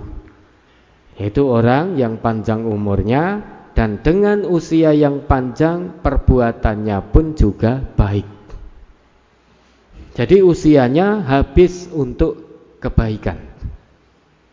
Panjangnya usia digunakan untuk beramal soleh. Itu manusia yang paling baik. Kemudian orang tadi bertanya juga, fa'ayun nasi syarrun? Siapakah orang yang paling manusia yang paling buruk? Nabi kita bersabda, "Man tola umuruhu wa sa'a amaluhu." Seburuk-buruk manusia, serendah-rendah manusia, sehina-hina manusia di sisi Allah, orang yang sudah diberi usia panjang namun digunakan dalam kemaksiatan usia panjangnya itu. Sudah diberi oleh Allah kesempatan untuk berbuat baik dalam masa yang panjang, namun justru habis usianya digunakan dalam keburukan. Itulah manusia yang paling hina, paling rendah di sisi Allah. Ya, ada lagi. Apabila hati merasa tidak suka bila diingatkan ngaji, biarpun sudah menikah, bagaimana Ustadz? Apa yang harus saya lakukan untuk adik saya jika diingatkan mertua, orang tua ataupun kakaknya pasti jawabnya sudah menikah, sudah berumah tangga, kayak anak kecil saja diingatkan ngaji terus. Jika suaminya menasihati, bagaimana Ustaz? Sudah diberi hidup oleh Allah kok nggak mau ngaji? Kalau tadi menjawab sudah menikah, sudah berumah tangga, kok diingatkan ngaji terus kayak anak kecil? Ya kita sampaikan sudah diberi hidup dan kehidupan oleh Allah kok tidak mau ngaji. Padahal ngaji ini perintah Allah pada kita. Berarti kalau betul yang disampaikan ini adik panjenengan ini tidak mau dimasukkan oleh Allah ke dalam golongan hamba-hambanya yang ulul albab. Karena Quran diturunkan oleh Allah ini memang untuk dikaji. Tujuannya apa? Biar kita tahu jalan pulang yang benar menuju Allah. Karena kita semua ini akan pulang kembali kepada Allah. Dunia ini bukan tempat kita yang sesungguhnya. Kampung halaman kita yang sesungguhnya yaitu kampung akhirat. Untuk bisa pulang dengan baik dan benar kepada Allah tidak ada cara lain kecuali dengan ngaji dan mengamalkan hasil kaji. Kitabun anzalnahu ilaika mubarakul liyadabbaru ayatihi waliyatadzakkara ulul albab. Kitab Al-Qur'an ini kami turunkan kepadamu Muhammad dengan penuh berkah. Tujuannya apa? Liyadabbaru ayatihi. Biar orang-orang itu mentadaburi tiap-tiap ayatnya waliyatadzakkara ulul albab biar orang-orang yang berakal sehat berpikiran sehat berhati sehat itu mau mengambil pelajaran dari tiap-tiap ayatnya diterapkan dalam kehidupan sehari-harinya dengan demikian dijamin oleh Allah dia akan pulang kepada Allah dengan penuh keselamatan kedamaian ketenangan maka Quran ini diturunkan memang untuk dikaji dalam bahasa kita, kita harus ngaji. Masa jadi orang Islam kok nggak mau ngaji? Bagaimana mungkin dia tahu jalan pulang kembali kepada Allah? Kalau kita tidak mau ngaji. Akhirnya dia akan cari jalan sendiri. Bukankah Nabi mengatakan, bukankah Nabi bersabda, Al-Quran syafi'un musyafa'un Wa makhilun musaddakun Man ja'alahu amamahu qadahu ilal jannah. Kan begitu? Wa man ja'alahu wara'ahu saqahu ilan nar. Quran ini penolong Dan pasti diterima pertolongannya oleh Allah. Quran ini pembela Dan pasti diterima pembelaannya oleh Allah. Barang siapa yang menjadikan Al-Quran di depannya Hidup berpedoman Al-Quran Qadahu ilal jannah. Quran akan menuntunnya dengan penuh kelembutan sampai ke surga. Sehingga tahu jalan pulang yang baik dan benar. Tetapi bagi siapa pun yang menjadikan Quran di belakangnya hawa nafsu jadi pedoman hidupnya. Sakohu ilanar. Quran akan menyeretnya ke dalam api neraka. Berarti dia tidak tahu jalan kembali, maka akan cari jalan sendiri. Kalau cari jalan sendiri pasti tersesat, itu jaminan dari Al-Quran kok.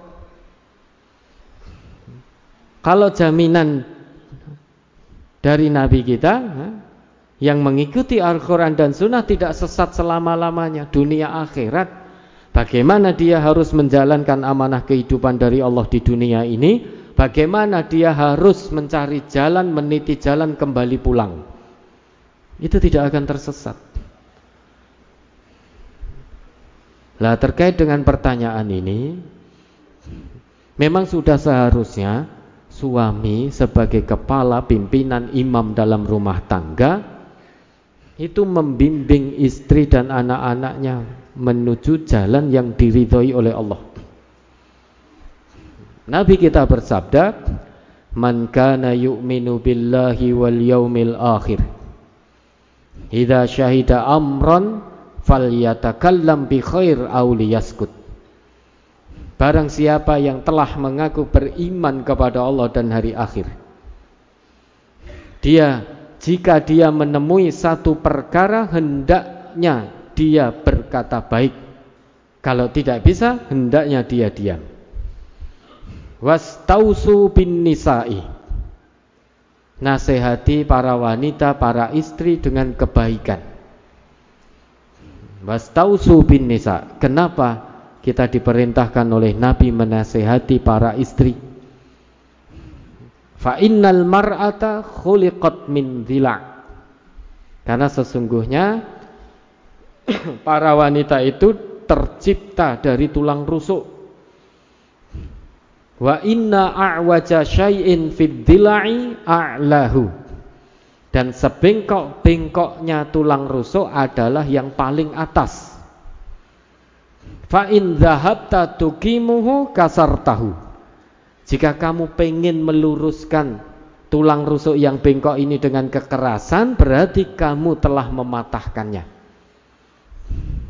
Karena tidak bisa diluruskan dengan kekerasan, pasti patah.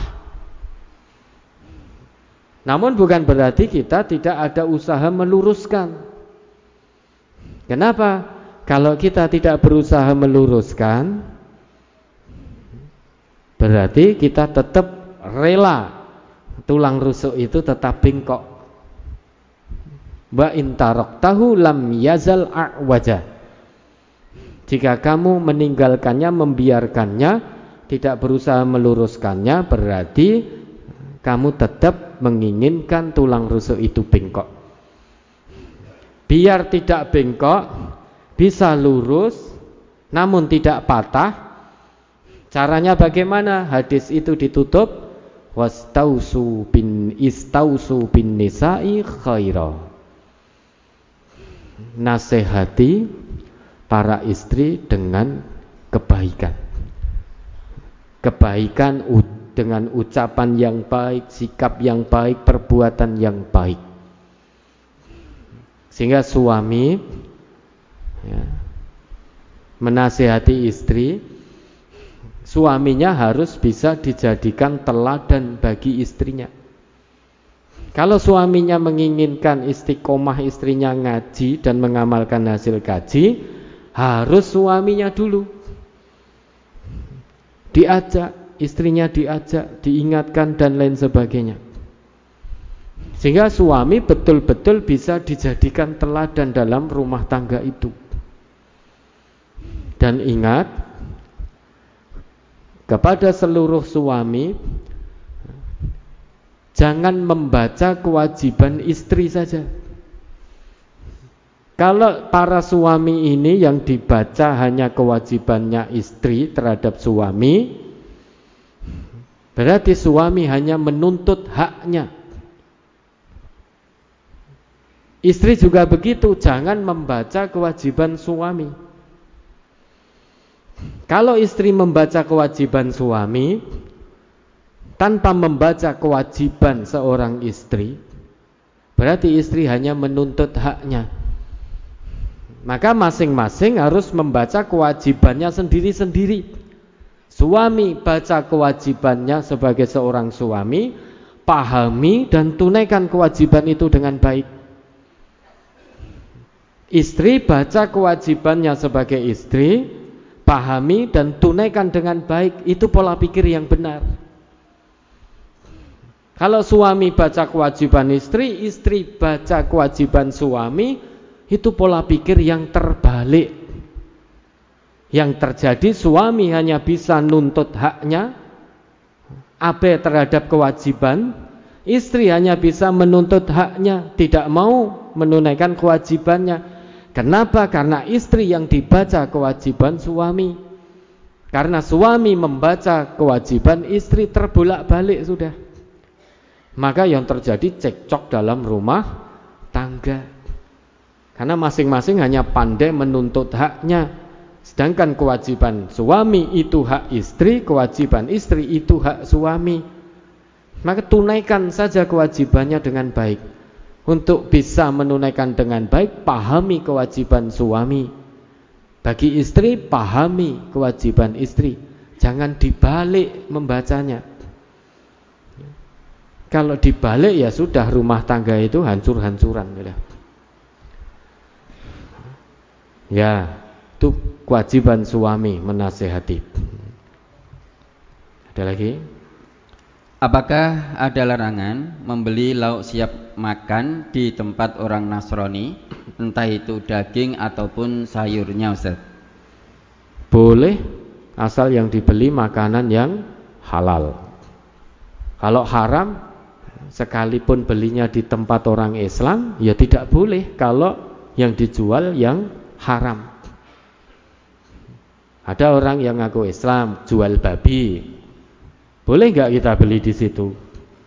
Ya, haram karena babi haram. Tapi orang Kristen misalkan menjual ayam goreng sembeliannya muslim, boleh nggak kita? Boleh. Ya, ada lagi. Saya laki-laki, umur tidak muda lagi, tetapi belum punya pekerjaan tetap. Punya keinginan nikah, tapi masih takut kalau belum bisa mencukupi nafkah. Bagaimana Ustadz? Mohon pencerahannya. Ya anak-anak, jangan pengen nikah dulu ya. Lulus dulu ya. Kuliah. Ini yang tanya kamu toh, Ros Tiros. Iya. Ya, coba dibuka itu Quran surat An-Nur ayat 32. Surat ke-24.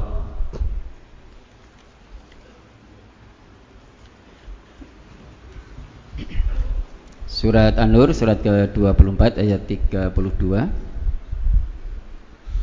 Wa ankikul ayama minkum was-solihina min ibadikum wa imaikum iyakunu fuqara ayughnihimullahu min fadlih wallahu wasi'un alim. Dan kawinkanlah orang-orang yang sendirian di antara kamu dan orang-orang yang layak berkawin dari hamba-hamba sahayamu yang laki-laki dan hamba-hamba sahayamu yang perempuan jika mereka miskin, Allah akan memampukan mereka dengan karunia-Nya dan Allah Maha luas pemberiannya lagi Maha mengetahui. Apakah kefakiran menjadi sebab terhalangnya seseorang untuk menikah? Di sini Allah tegaskan, wa ankihul ayama minkum was-solihina min ibadikum wa imaikum yughnihimullahu min fadlih. Wallahu wasi'un alim. Bantulah. Kawinkanlah. Ini kawinkan tuh maksudnya dinikahkan secara syar'i gitu loh. Bukan seperti kewan itu. Dikawinkan pejantan dan betina bukan. Tapi ada ijab kabul ada pernikahan secara syar'i orang-orang yang sendirian di antara kamu dan orang-orang yang layak berkawin dari hamba-hamba sahayamu yang lelaki dan hamba-hamba sahayamu yang perempuan. Pertanyaan kita, hamba sahaya baik laki perempuan, budak itu kaya atau miskin? Miskin. Bahkan bukan miskin lagi disebut oleh Allah fakir iyakunu fuqara yughnihimullah min fadlih. Jika mereka yaitu budak-budakmu itu fakir tetap bantu nikahkan. Allah yang akan mencukupkan dengan karunia-Nya. Wallahu wasi'un alim. Karena Allah itu maha luas karunia-Nya, maha luas pemberiannya dan maha mengetahui ini budak loh kita diperintah oleh Allah. Pada zaman itu masih ada budak. Budak belum dihapus secara total. Pada saat itu. Ini Allah berikan gambaran jika pada waktu itu ada orang punya budak, budak ini fakir. Namun jangan sampai itu menjadi penghalang untuk menikah. Allah yang akan cukupkan nanti. Nah, tuannya diperintah oleh Allah untuk membantu menikahkan. Lah Bapak yang bertanya tadi sudah punya pekerjaan, Allah beri pekerjaan meski belum tetap. Namun Allah sudah berikan penghasilan. Jangan takut nikah kecuali kalau bapak memang belum-belum betul-betul tidak punya pemasukan. Nah tadi meski serabutan tapi Allah sudah titipkan. Nikah sudah jangan takut. nanti Allah yang akan beri kecukupan. Akan dimudahkan oleh Allah usaha panjenengan. Rezekinya dekatkan dengan Allah, apa didekatkan oleh Allah dengan catatan tempuh kehidupan ini dengan bertakwa sepenuhnya kepada Allah. Wa may yattaqillaha yaj'al lahu makhraja wa yarzuqhu min. Allah akan berikan solusinya. Ini mungkin panjenengan hanya dibayang-bayangi ketakutan. Kalau saya nikah nanti bagaimana? Pekerjaan masih serabutan ini itu dan lain sebagainya. Bagaimana memberi nafkah istri saya nanti itu bayang-bayang ketakutan. Padahal jenengan sudah bekerja meski belum tetap. Ada pemasukan, ada pendapatan. Itu bisikan setan. Takut, takut, takut dan takut. Padahal sudah punya pemasukan. Jangan dituruti bujuk rayu setan. Bismillah sudah ada pendapatan, bismillah berusaha mencari jodoh nikah sesuai Islam. Takwa pada Allah, Allah akan berikan solusi dan rezeki dari arah yang tidak disangka-sangka.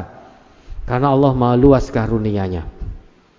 Kecuali kalau panjenengan memang sama sekali tidak punya pendapatan karena tidak mau bekerja, malas bekerja atau belum bekerja.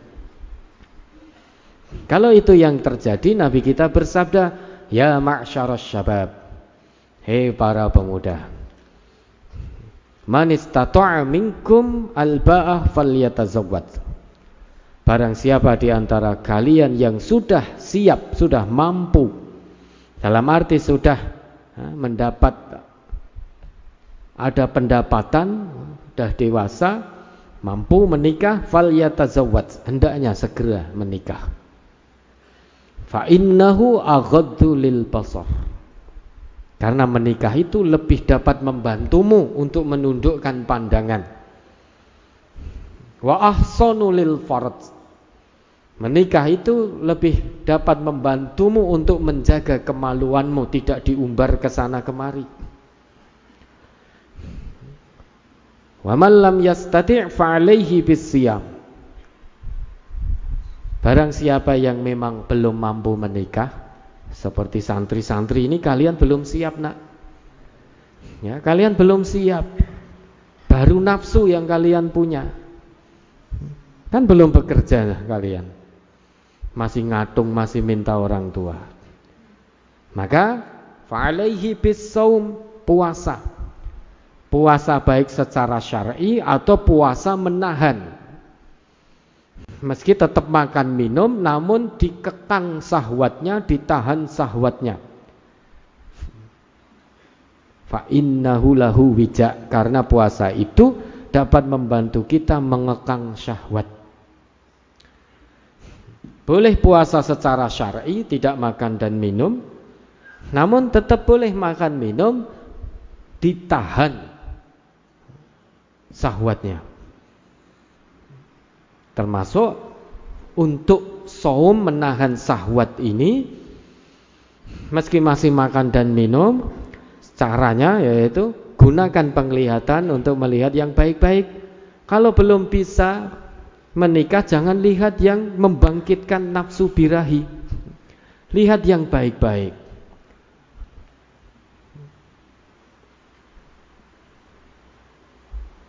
Ini maka ditahan. Karena asom itu al-imsak, al-imsak. Menahan. Baik secara syar'i maupun menahan sesuatu. Kita tidak bicara saja. Itu juga namanya saum. Maryam ketika tidak bicara itu dikatakan juga saum. Maka tahan sampai nanti Allah mampukan nikah. Nah, Bapak sudah punya penghasilan yang bertanya ini. Meski belum tetap pekerjaannya. Namun jangan sampai itu jadi penghalang. Iyakunu fuqara'a yughnihimullah min fadlih jika fakir, budak-budak itu fakir, tetap kawinkan. Allah yang akan cukupkan dengan karunia-Nya. Ya, ada lagi? Ketika imam membaca Allahu Akbar dalam setiap gerakan, makmum cukup mendengarkan saja atau ikut membaca Allahu Akbar Ustaz. Makmum ikut membaca Allahu Akbar. Di dalam hadis riwayat Al-Imam Al-Bukhari juz 1 halaman 179. Nabi bersabda an Abi Hurairah taqala qala Nabi sallallahu alaihi wasallam. Di situ disebutkan dari Abu Hurairah Nabi sallallahu alaihi wasallam bersabda, "Innama ju'ilal imamu liyutamma bihi." Sesungguhnya dijadikannya imam itu untuk diturut, untuk diikuti. Faida kabbara fakabbiru. Lah ini yang ditanyakan. Apabila imam itu bertakbir Allahu Akbar, fakabbiru maka makmum juga ikut takbir Allahu Akbar. Wa idza raka'a farka'u. Apabila imam ruko, makmum ikut ruko. Wa idza qala sami'allahu liman hamidah faqulu rabbana walakal hamdu. Jika imam itu mengucap atau membaca sami Allahu liman hamidah, makmum tidak perlu ikut mengucap sami Allahu liman hamidah, tetapi langsung fakulu langsung mengucap Rabbana walakal hamdu. Ini ketika kita iktidal. Maka kalau imam sami Allahu liman hamidah, kita sebagai makmum tidak perlu menirukan sami Allahu liman hamidah rabbana walakal hamdu tidak. Imam ketika mengucap sami Allahu liman hamidah kita bangkit langsung kita ucapkan rabbana walakal hamdu. Nah nanti wa idza sajada fasjudu. Jika imam sujud dengan takbir toh, kita ikuti takbirnya dan juga sujud. Kemudian wa idza shalla jalisan fasallu julusan ajma'un. Jika imamnya duduk, maka makmumnya semuanya juga harus duduk. Idza shalla jalisan fasallu julusan ajma'un. Jika imamnya sholat dengan duduk, Fasallu maka duduklah julusan ajmaun. Fasallu julusan solatlah dengan duduk kalian semuanya. Ya, ada lagi. Ayah saya sudah tua, ia solat belum mau ke masjid. Solat Jumat pun belum mau ke masjid. Solat pun kadang waktunya, solat pun kadang waktunya semuanya kalau dibilangin alasannya ini itu. Padahal ayah saya mendengarkan kajian Islam MTA dan lainnya di radio hampir setiap pagi, sore, dan malam. Ayah saya juga masih percaya dengan hitungan hari seperti hari baik dan hari buruk. Kalau dihitung harinya tidak sesuai hitungan akan celaka. Kalau dibilangin katanya ilmu titen Kadang tulisan seperti Al-Quran, seperti bahasa Arab, ditulis di kertas, lalu digulung, ditaruh di rumah, dan kadang juga di pojok sawah. Ini bagaimana menurut agama Islam yang demikian itu bagaimana Ustaz? Lah biar apa toh? Tulisan Al-Quran ditaruh di pojok sawah biar apa? Punya keyakinan apa? Ya, satu kesyirikan. Kalau betul demikian, berarti ayah saudara ini baru suka mendengarkan, belum suka mengamalkan. Berarti agama, Quran Sunnah itu belum bisa lewat kerongkongannya. Masih muter-muter di otaknya, tahu ini perintah, ini tuntunan, tahu ini larangan namun yang tuntunan tidak mau mengerjakannya Yang larangan justru dilanggar terus. Ini berarti belum lewat ke kerongkongannya. Masih terhenti. Otaknya sudah Quran. Namun hatinya belum Quran sepenuhnya. Karena belum mau mengamalkan. Lah, caranya bagaimana? Jenengan sebagai anak berikan nasihat. Bapak, pangapunten, mohon maaf. Yang namanya Islam ini, Pak, bukan hanya cukup untuk dipahami. Namun setelah paham, wajib untuk diamalkan. Yang namanya Islam tidak hanya cukup ngaku Islam Bapak Tapi Islam, iman yang sudah kita akui kebenarannya ini Itu harus dibuktikan dengan amal soleh. Karena hanya orang yang paham dan mengamalkan apa yang dipahami itu yang selamat dunia akhirat. Wa basyiril ladzina amanu wa amilus solihat berikanlah kabar gembira orang-orang yang telah ngaku iman dan membuktikan pengakuan imannya dengan amal soleh maka pangapunten Bapak rumus cepat dalam Al-Quran Orang yang imannya sodik di hadapan Allah Itulah hamba Allah yang bertakwa. Untuk mendapatkan ketakwaan itu rumus cepatnya iman plus amal soleh sama dengan takwa. Maka pengakuan kita, iman kita ini Bapak perlu dibuktikan dengan amal soleh Yaitu mempraktekkan apa yang sudah kita pahami dari Islam Selain itu, dilihat teman bergaul bapaknya.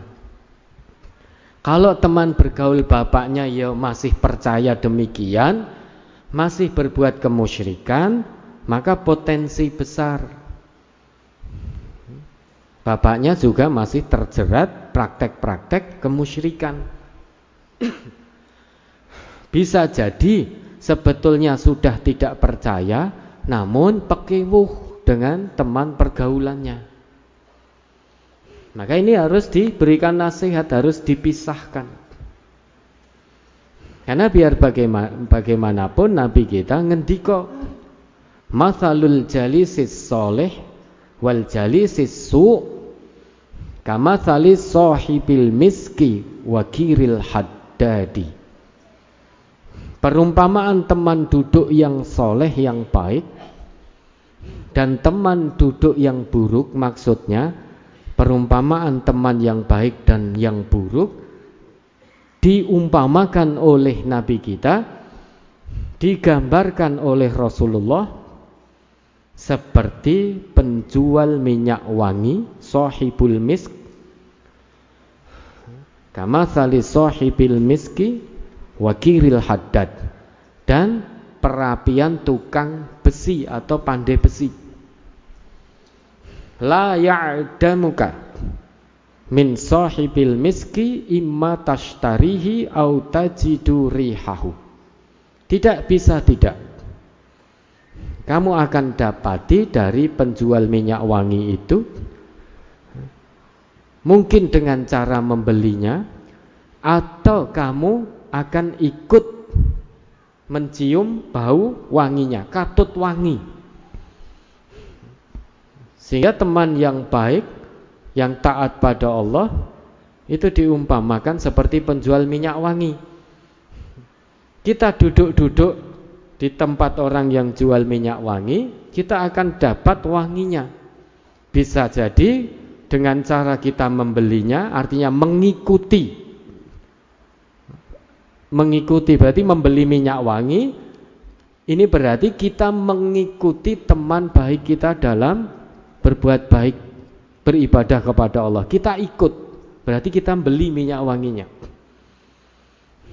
Atau setidaknya kita katut baik. diajak diajak oleh teman duduk yang soleh itu kita katut wangi meski ora tuku ning katut wangi tetapi wakirul haddad tukang perapian atau pandai besi yuhriku badanaka au saubaka. Au tajidu minhu rihan khabithatan. Kalau kamu dekat-dekat dengan pandai besi teman duduk yang tidak baik ya, kamu dekat-dekat dengan teman duduk yang tidak soleh ini digambarkan oleh Nabi sebagaimana kita dekat-dekat di perapian pandai besi maka bisa jadi api ini membakar badanmu atau membakar pakaianmu. Kalau toh tidak sampai membakar badan dan pakaian, tajidu minhu rihan khabithatan. Kamu akan dapati mencium bau yang busuk. Kita kalau duduk di pandai besi itu kan tercium baunya busuk, tidak harum. Dari apa yang dibakar itu. Itulah perumpamaan teman duduk yang tidak baik. Makanya dipilihkan teman yang baik bagi bapaknya. Kalau masih bergaul dengan yang tidak baik, masih percaya kemusyrikan, masih percaya sholatnya bolong-bolong, seenaknya sendiri, maka di diajak ketika azan langsung diajak. Ketika bergaul dengan orang-orang yang berbuat syirik dipilihkan ganti teman yang soleh. Insya Allah akan katut soleh. Ya ada lagi? Saya difonis dokter. Terjadi penebalan dinding rahim karena ketidakseimbangan hormon sehingga saya seperti haid tapi sangat lama Kata dokter, ini biasanya berlangsung tiga bulanan untuk menyeimbangkan hormon saya. Yang saya tanyakan, bagaimana dengan ibadah saya Ustadz, seperti sholat, puasa, dan lain sebagainya? Kalau memang itu yang keluar darah haid, ya, kalau memang darah haid, ya tidak boleh sholat, tidak boleh puasa, tidak boleh berhubungan suami istri, tidak boleh tawaf. Kalau memang yang keluar darah haid. Namun demikian perlu diperiksakan yang lebih serius lagi. Kok haid bisa sampai tiga bulan? Insya Allah likul lidain dawaun. Setiap penyakit pasti ada obatnya. Itu Nabi ngendiko demikian. Saat Nabi bersabda seperti itu, tentu semua obat sudah ada, sudah Allah turunkan. Nabi nggak mungkin ngarang. Nabi itu wa ma yantiqu 'anil hawa in huwa illa wahyu yuha. Nabi tidak pernah sembarangan, tidak pernah asal-asalan ketika beliau ngendiko. Berdasarkan wahyu. Oh lah kenapa hari ini kok belum ditemukan obatnya? Bukannya Allah belum menurunkan Bukankah Allah berjanji fa inna ma'al usri yusra Di setiap kesulitan yang Allah turunkan, Allah ujikan, Allah juga sekaligus turunkan kemudahannya. Yang namanya penyakit, kesulitan atau kemudahan? Kesulitan. Dengan obat yang diturunkan Allah akan dapat kemudahan.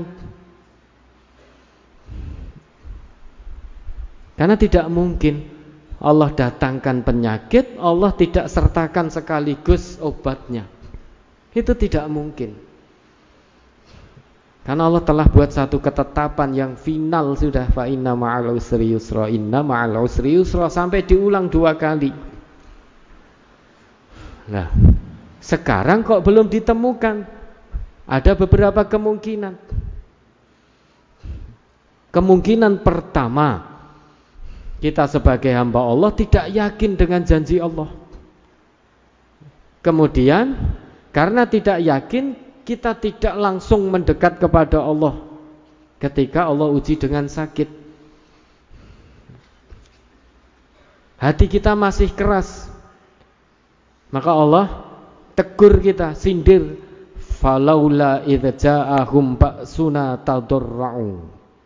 Walakin qasat qulubuhum. Coba diingat kembali itu surat apa itu? Surat apa? Surat Falaula idh ja'ahum ba'suna tadarra'u. Surat Al-An'am insyaallah. Ya, Quran surat Al-An'am ayat 36 43 insyaallah. 43.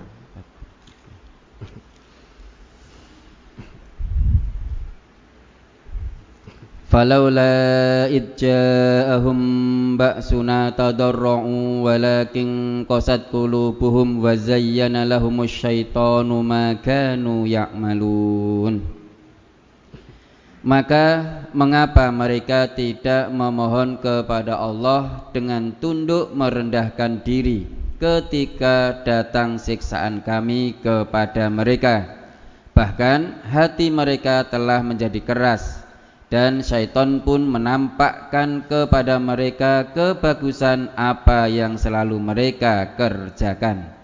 Nah, ini juga kesulitan. Rencana tiga jam setengah hanya satu cangkir. Sulit ini. Dan Allah pasti sudah turunkan kemudahannya. Tidak percaya sebentar lagi coba kita buktikan. Tiga setengah jam hanya satu cangkir kecil.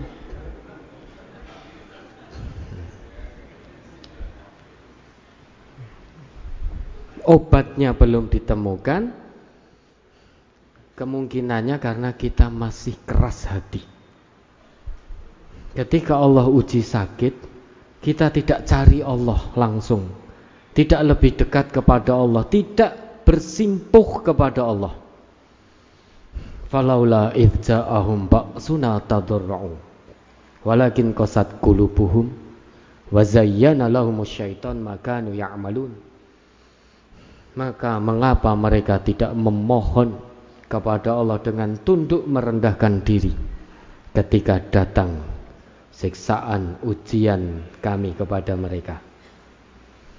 Hati mereka telah menjadi keras sehingga sakit apa pun tidak mencari Allah.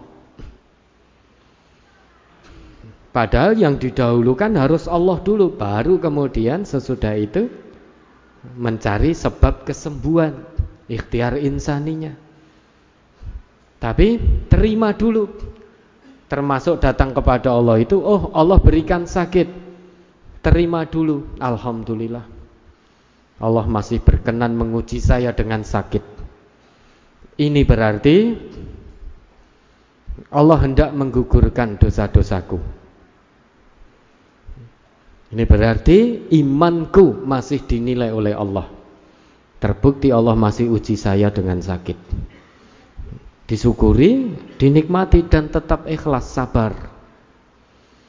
Kemudian sesudah itu ada usaha. Seperti Nabi Ayub itu sakit 18 tahun, sakit sangat berat, Kemudian ikhtiar insani berusaha. Nah mungkin usaha kita belum maksimal. Maka Allah belum tunjukkan pada kita obat yang cocok atau sebab kesembuhan yang cocok. Tetapi bukan berarti obat itu belum Allah turunkan. Sudah diturunkan oleh Allah. Fa inna ma'al yusra inna ma'al usri yusra. Tidak mungkin Allah datangkan kesulitan kok tidak sekaligus Allah berikan keringanannya, turunkan keringanannya. Ya, maka berobat yang maksimal lagi. Hmm. Dan mohon kepada Allah ya. Oke, ada lagi? Saat ini saya sedang dirawat karena sakit. Saya terus saja memikirkan skenario terburuk tentang bagaimana saya ke depannya dan bagaimana keluarga saya. Bagaimana harus menata hati dan menggantungkan harapan. Nasihat Al-Ustadz membuat saya lebih tenang. Tapi rekamannya, rekamannya sering susah saya temukan Ustaz. Ini baru saja kita jelaskan juga ya. Lah ya tak keringanan toh. Matur suwun ya. Nah iya. Kalau sedang diuji sakit, tidak usah berpikir sing neko-neko. Ini berpikir kemungkinan terburuk berpikir, berarti berpikir kematian toh ini. Justru bersyukur dengan mengingat kematian dengan sakit ternyata kita bisa mengingat kematian luar biasa nikmatnya orang yang bisa terus mengingat kematian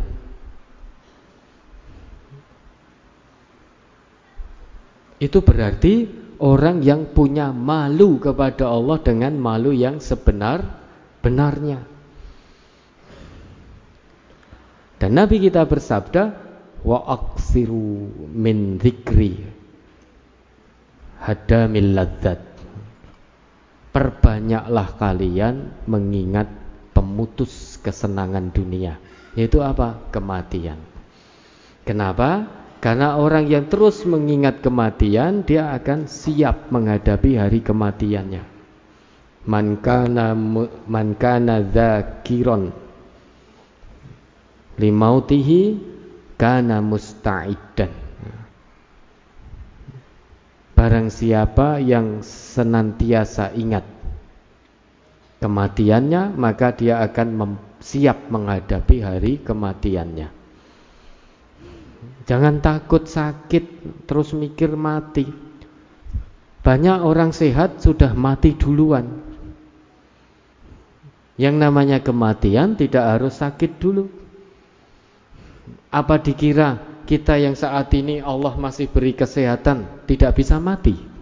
Oh, mudah sekali. Kalau ajal sudah ditetapkan, ya sudah mati kita.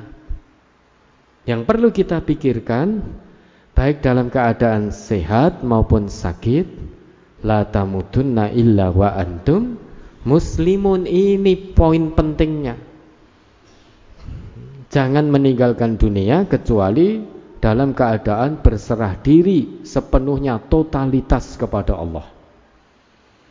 Mau sehat tetap memikirkan kematian. Mau sakit lebih memikirkan lagi. Seringkali kita dalam keadaan sehat tidak teringat dengan kematian karena rumong jik sehat. Sehingga sering melakukan perbuatan-perbuatan maksiat. Nah, nanti kalau sudah sakit, nah itu hakikatnya Allah sedang mengingatkan kita, kowe nek sehat ra tau eling mati, terus bermaksiat nyotakai loro gen eling. Biar ingat kepadaku ini Allah Maha baik.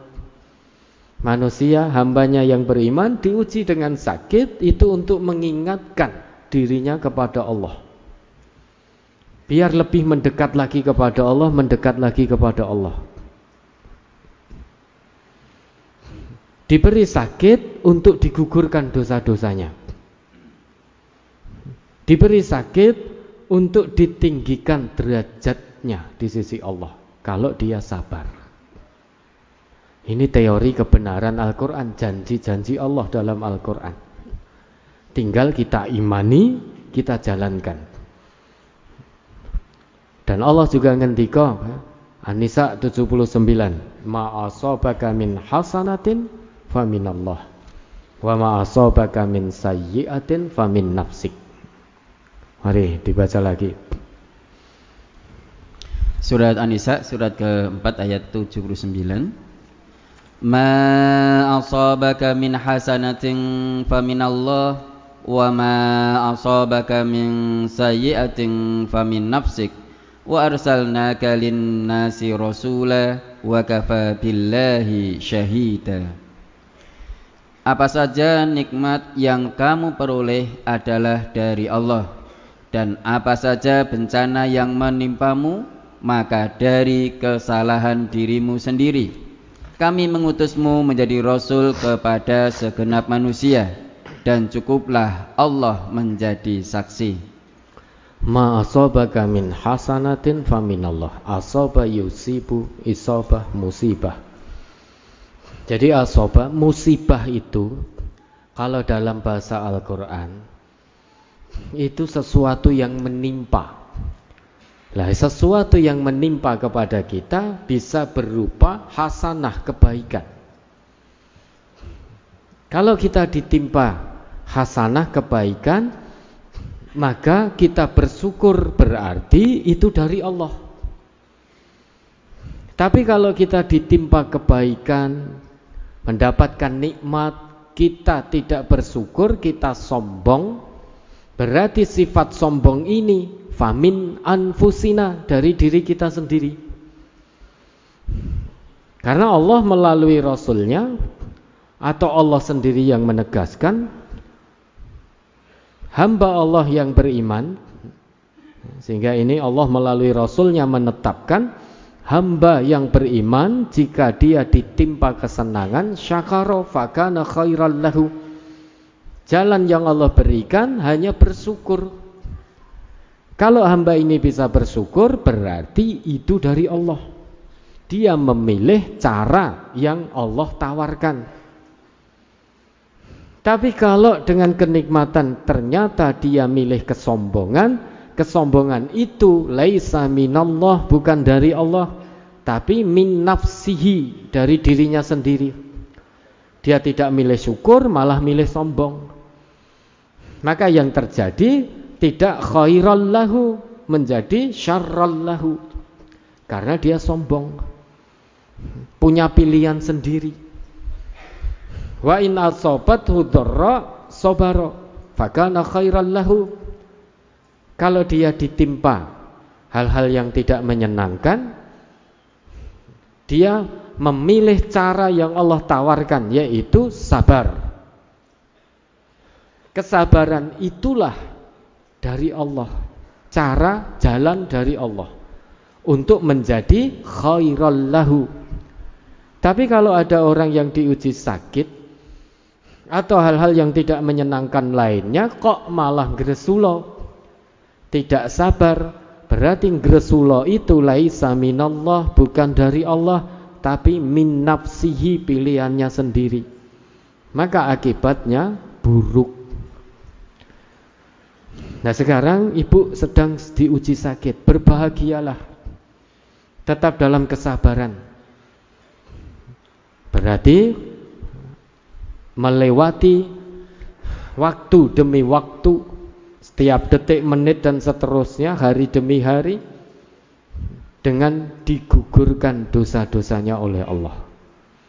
Dan jangan putus semangat jangan putus asa dari rahmat Allah Allah telah berikan kabar gembira pada kita faida maritu fahuwa yashfin. Jika aku sakit hanya Allah yang maha menyembuhkan. Ini kabar gembira dari Allah. Bisa sembuh di dunia, masih diberi kesempatan hidup oleh Allah, berarti masih diberi kesempatan mengumpulkan bekal sebanyak dan sebaik mungkin, atau sembuh sudah tidak merasakan sakit lagi, dipanggil oleh Allah menghadap Allah tanpa dosa, maka semuanya kebaikan. Sehingga tidak usah mikir neko-neko, tawakal saja pada Allah. Mohon pada Allah keputusan yang terbaik. Dan bagi orang Islam, apa pun itu keputusan Allah pasti yang terbaik. Ya, ada lagi? Uh, berikutnya untuk pertanyaan langsung Ustaz. Langsung. masuk. Karena sudah jam 11 lebih 5 menit. Enggak bisa. Oh ya sudah. Ya. Baik Bapak, Ibu dan saudara sekalian, pada kesempatan yang berbahagia ini bagi Bapak, Ibu dan saudara yang menghendaki pertanyaan langsung dipersilahkan mendekat ke mic ya, kemudian menyebutkan silahkan bapak dan ibu yang mau bertanya secara langsung ada micnya tuh ini ada Ustaz jangan-jangan cuma dua di sini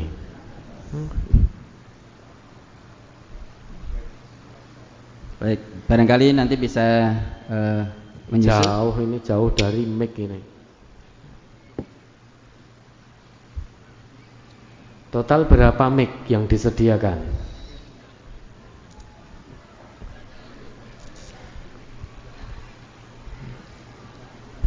Ibu-ibu dua yang di dalam masjid lima Ustaz.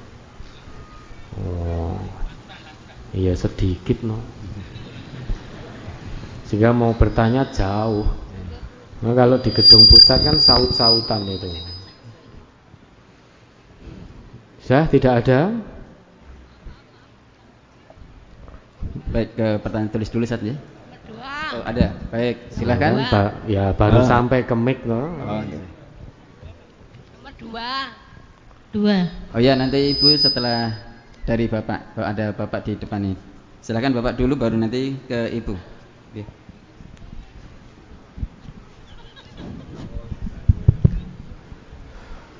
Assalamualaikum warahmatullahi wabarakatuh. Waalaikumsalam warahmatullahi wabarakatuh. Perkenalkan nama saya Amri Santoso dari Sukoharjo dari cabang Tawangsari 3 tadi. Ada dua yang mau saya tanyakan. Eh, yang pertama, apa hukumnya sholat Jumat? Di mana ketika saya mengalami sholat Jumat di daerah lain atau wilayah seperti yang saya alami kemarin di Sulawesi di mana waktu sholat Jumat saya tidak paham dengan bahasa yang khotib sampaikan yaitu karena di Sulawesi pakai bahasa Bugis dan saya tidak paham sama sekali dengan bahasanya yang saya tanyakan sahkah sholat Jumat saya karena waktu sholat Jumat kebanyakan mengantuk karena tidak paham bahasanya. Dan yang kedua, Ustaz. Jangan sholat sambil ngantuk gitu. Nah, waktu khutbah. Oh, khutbah Jumat. Ya. Dan yang kedua, apakah lafal amin dalam Al-Fatihah yang di eh yang ketika sholat yang apabila lafal amin itu bersamaan dengan malaikat maka akan diampuni dosa-dosanya itu terdapat dalam gerakan ketika kita iktidal Ustaz yaitu waktu imam mengucap sami Allahu liman kamidah makmum mengucap robbana walahal hamdu dan malaikat juga mengaminkan Ustaz ya. karena saya pernah mendengar eh, tausah kalau waktu iktidal malaikat juga mengaminkan. Mohon tausahnya Ustadz atas eh, tausahnya saya ucapkan terima kasih. Wassalamualaikum warahmatullahi wabarakatuh. Waalaikumsalam warahmatullahi wabarakatuh. Khotib menggunakan bahasa yang kita tidak paham.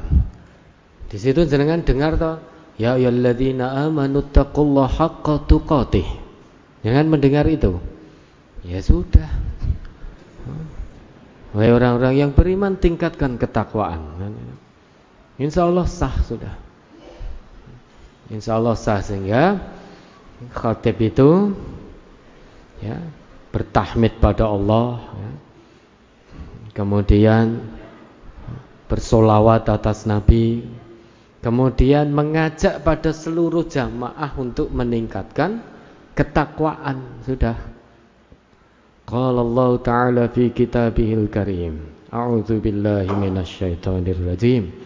Ya ayyuhalladzina amanu taqullaha haqqa tuqatih wa la tamutunna illa wa antum muslimun. Itu kan kita sudah paham ayat Quran. Oh berarti saya diajak men untuk meningkatkan ketakwaan selebihnya. Khotib menggunakan bahasa Sulawesi kita tidak paham. Tapi inti khutbahnya kita paham. Ngajak pada ketakwaan. Lah panjenengan di timur tengah sana apa paham?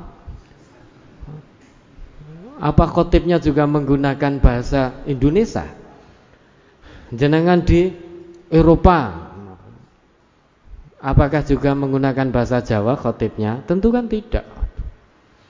Tapi ingat ada ayat Allah, hadis Nabi yang disampaikan yaitu mengajak ketakwaan. insya Allah sah.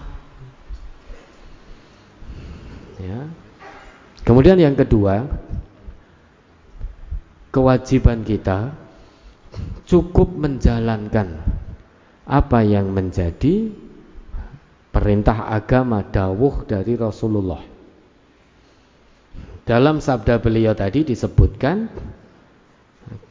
Wa idza qala sami'allahu liman hamidah faqulu rabbana walakal hamdu. Jika imam itu berucap sami'allahu liman hamidah, kita sebagai makmum membaca rabbana walakal hamdu. Malaikat mengamini bareng apa tidaknya kita tidak tahu. Tapi kewajiban kita hanya melaksanakan apa yang menjadi perintah Rasulullah. Kalau kita begitu Imam Sami Allahu liman hamidah kita berdoa Rabbana walakal hamdu insya Allah malaikat mengamini. Kita tidak usah berpikir bareng pora ya. Kira-kira dari Sami Allahu liman hamidah berapa detik ya? Biar bisa bareng. Nah, itu sudah bukan wilayah kita. Yang penting jalankan saja perintah dari Nabi ini. Ucapkan dengan segera Rabbana walakal hamdu. Ya, ada lagi? Baik dari Ibu. Dipersilahkan dari Ibu.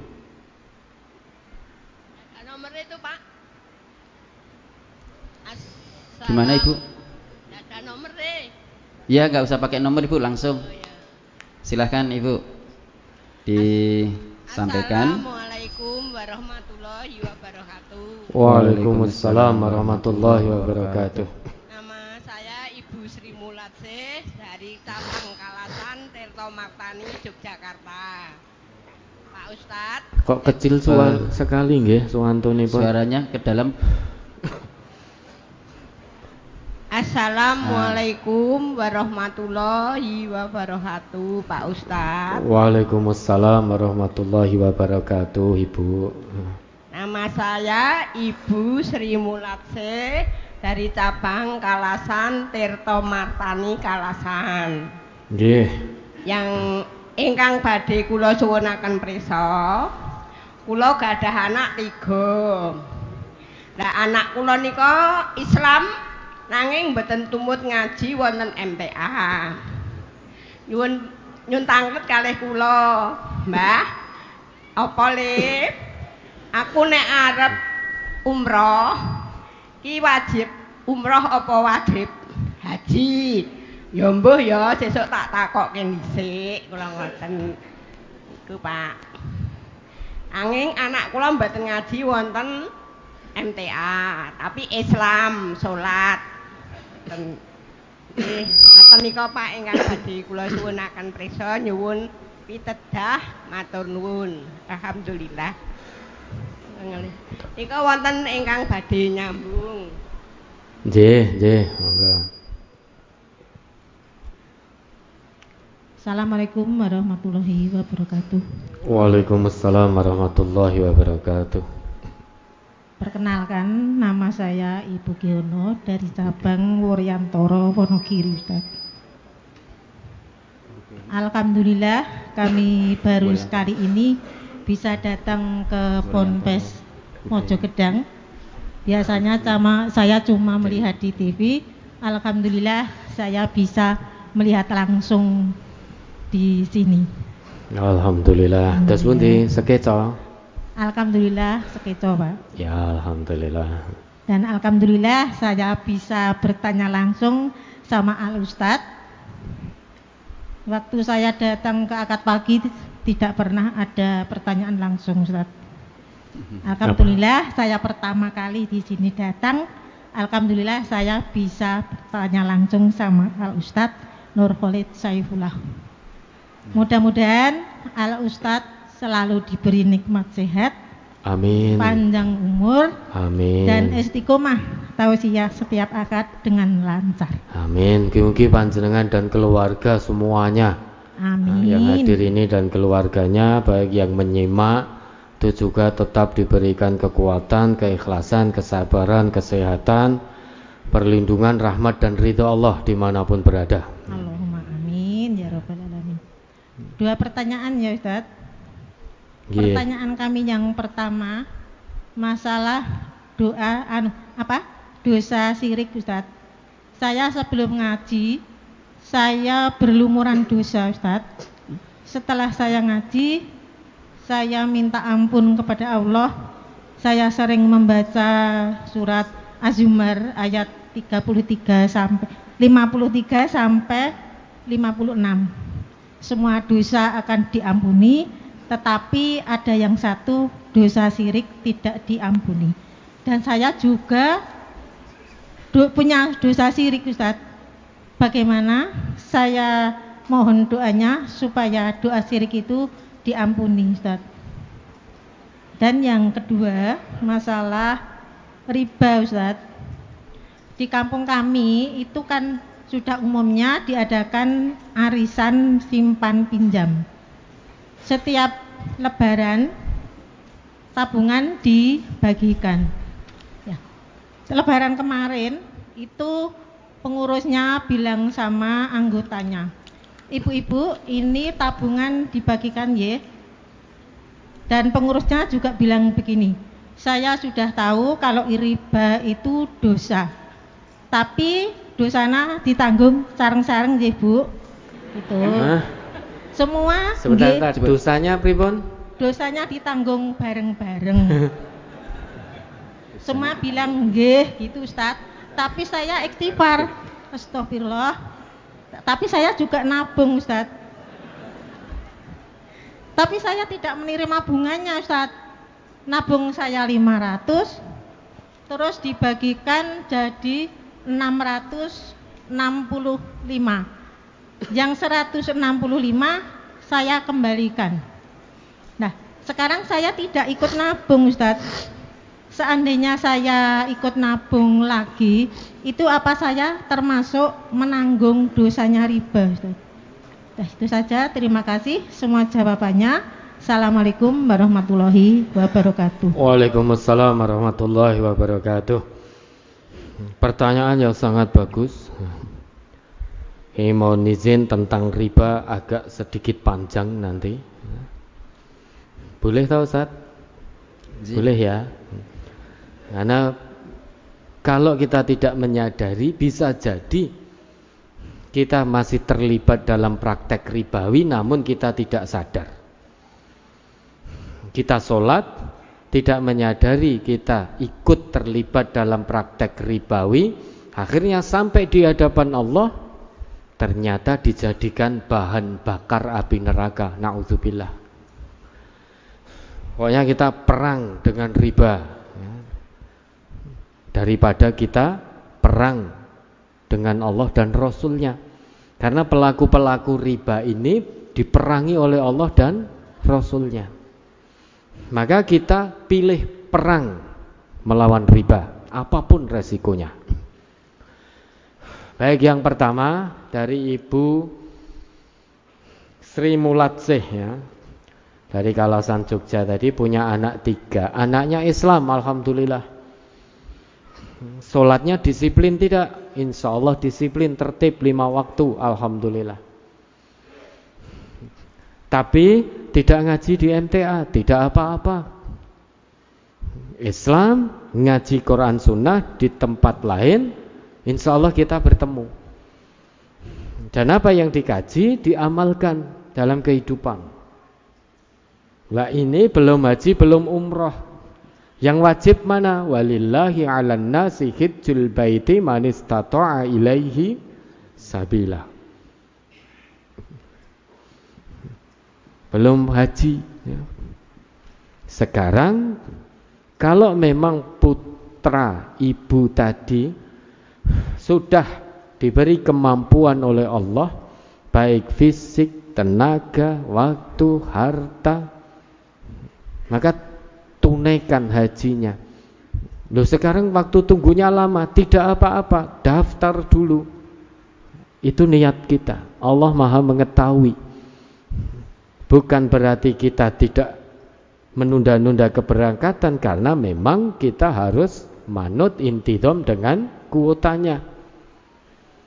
Namun kita tetap daftar daftar haji. Nah, pokoknya bismillah saya daftar haji lillahi rabbil alamin lillahi ta'ala. Dan terus sesudah itu mohon pada Allah insya Allah Allah akan berikan kemudahan demi kemudahan. Nah, ini antrinya 30 tahun tidak apa-apa daftar sekarang kalau memang Allah sudah berikan kemampuan. Lu nanti berangkatnya sudah sepuh itu kan ketakutan kita. Yang penting niat awal kita daftar berarti kita menjawab seruan Allah dibuktikan dengan mendaftar. Mendaftar haji karena sudah ada di wilayah mampu sudah diberi kemampuan oleh Allah, maka kita daftar. Dengan mendaftar itu berarti tanda bukti kita tidak ingkar terhadap kewajiban haji.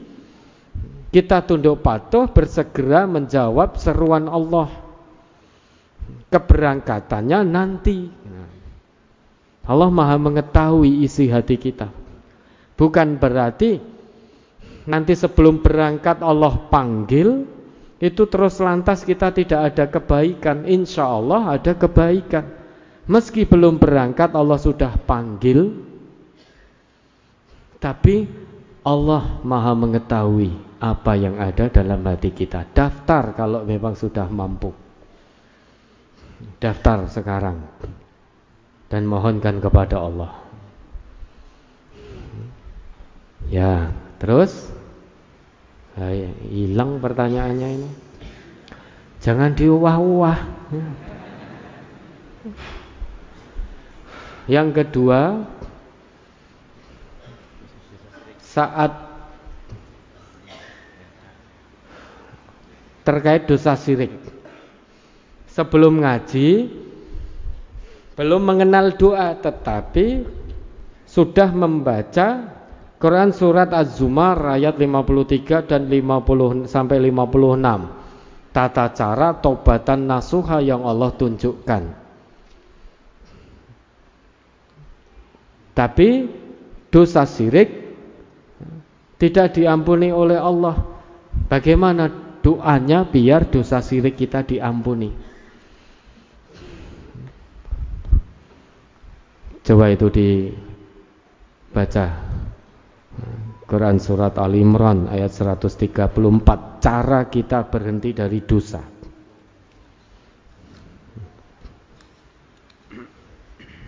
Al Imran 130 berapa itu? 36 135 135 yeah. 6 yeah. 135 136 yeah. Surat Al Imran ayat 135 dan 136. Walladzina idza fa'alu fahishatan aw zalamu anfusahum dzakarullaha fastaghfaru lidzunubihim wa may yaghfiru dzunuba illallah wa lam yusirru ala ma fa'alu wa hum ya'lamun Ulaika jazaohum maghfiratum mir rabbihim wa jannatun tajri min tahtiyal anharu khalidina fiha wa ni'ma ajrul amilin.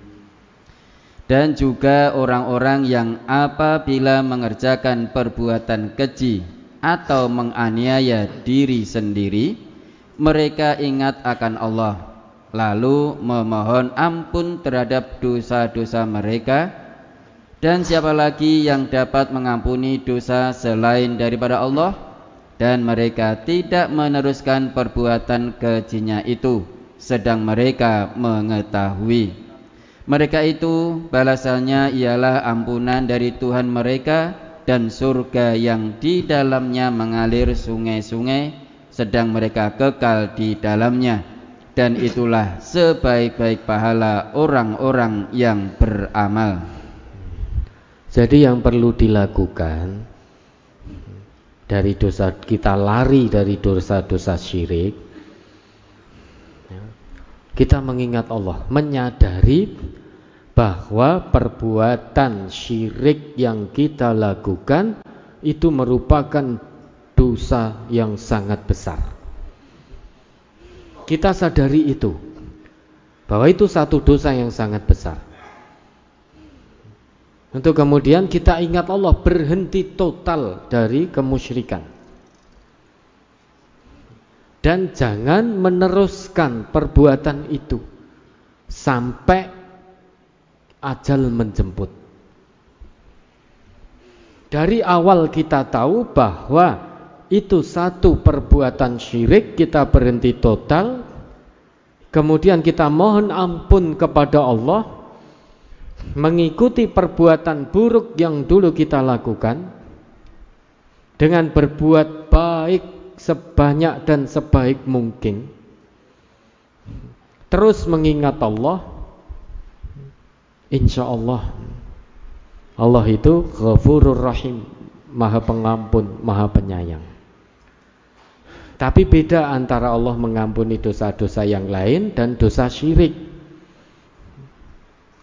dosa syirik berhenti total dosa-dosa yang lain juga berhenti total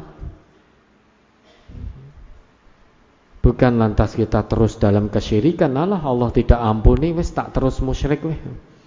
Itu pola pikir yang salah. Ingat Allah itu Ghafurur Rahim. Ghafur Maha pengampun Allah untuk dosa-dosa yang sangat besar. Itu Ghafur. Maka kita, temukan, ibu temukan ketika membaca Quran surat Az-Zumar ayat 53 di akhirnya Allah tutup dengan innahu huwal ghafurur rahim. Dan ini sudah sering dijelas-jelaskan Az-Zumar 53 sampai 56. Kalau ghafir sifat maha pengampun Allah untuk dosa-dosa kecil. Kalau ghafar sifat maha pengampun Allah untuk dosa-dosa pertengahan. Kalau ghafur sifat maha pengampun Allah untuk dosa-dosa yang sangat besar. Caranya berhenti total, berhenti total, mohon ampun kepada Allah. Jangan diulangi lagi. Istighfar pada Allah. Apakah cukup hanya dengan istighfar? Tidak. Sesudah istighfar mohon ampun pada Allah, kembali pada Allah, serahkan diri totalitas hati dan fisik, serahkan totalitas pada Allah. Sehingga di sisa hidup ini hanya untuk Allah. Tunduk patuh betul pada Allah dan tuntunan Rasulullah. Sampai hari kematian kelak, sampai ajal menjemput. Kemudian cara terbaik untuk menyerahkan diri secara total kepada Allah dengan mengikuti Al-Quran. Karena yang sebaik-baik yang Allah turunkan adalah Al-Quran. Ikuti Al-Quran dengan totalitas jangan setengah-setengah. Insya Allah akan kita dapati. Allah itu ghafurur rahim Allah maha pengampun, maha penyayang sebelum datang azab karena jika sudah datang azab dari Allah, kita belum berhenti dari dosa syirik. Hanya penyesalan yang tiada guna. Kita akan mengatakan, Ya hasrata ala ma farrattu fi jambillah wa in kuntu laminas sakhirin. Aduhai alangkah penyesalanku. Ketika dulu di dunia Aku telah melalaikan kewajiban-kewajibanku terhadap Allah. Dan sungguh ketika di dunia aku termasuk orang yang mengolok-ngolok kebenaran agama Allah. Termasuk aku termasuk orang yang menyekutukan Allah. Penyesalan tiada guna. Maka berhenti total. Mohon ampun pada Allah, sadari kalau itu dosa yang sangat besar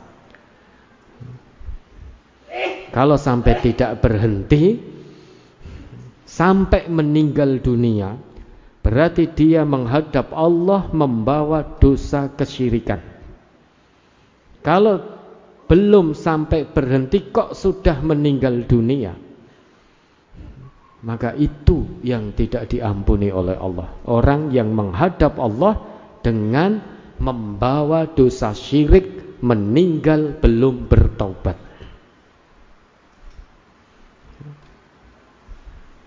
Nah, kemudian berikutnya arisan simpan pinjam. Ibu ikut nabung dulunya. Tetapi tidak pernah ikut minjam. Apakah terkena dosa riba? Kalau benar seperti itu, berdasarkan sabda Nabi, ibu menjadi seorang mukil yang memberi riba. Nabi kita bersabda, la'ana Rasulullah sallallahu apa? Ada sebuah hadis disebutkan bahwa Nabi kita melaknat, la'ana Rasulullah sallallahu alaihi wasallam. Rasulullah sallallahu alaihi wasallam melaknat satu akilar riba pemakan riba. Dalam hal ini konteks koperasi ibu ini berarti yang meminjam dengan bunga. Dua, wa mukilahu pemberi riba. Yang ketiga, wa katibahu pencatat riba. Yang keempat, wasyahidaihi, dua saksi transaksi ribawi. Dengan tegas Rasul menutup sabda beliau, hum sawaun. Mereka itu keempat-empatnya itu sama saja, nggak ada bedanya. Sama-sama hidup dalam laknat Rasulullah. Baik yang memakan riba yang memberi modal untuk riba, yang menjadi pencatat ribanya, yang menyaksikan atau menentukan ini boleh transaksi atau tidak, transaksi ribawi, itu sama-sama dalam laknat Rasulullah.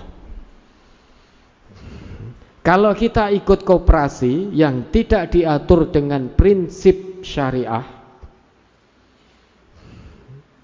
meski kita tidak pernah meminjam namun kita terus ikut nabung berarti kita menjadi mukil mukil orang yang memberi riba berarti memberi modal untuk transaksi ribawi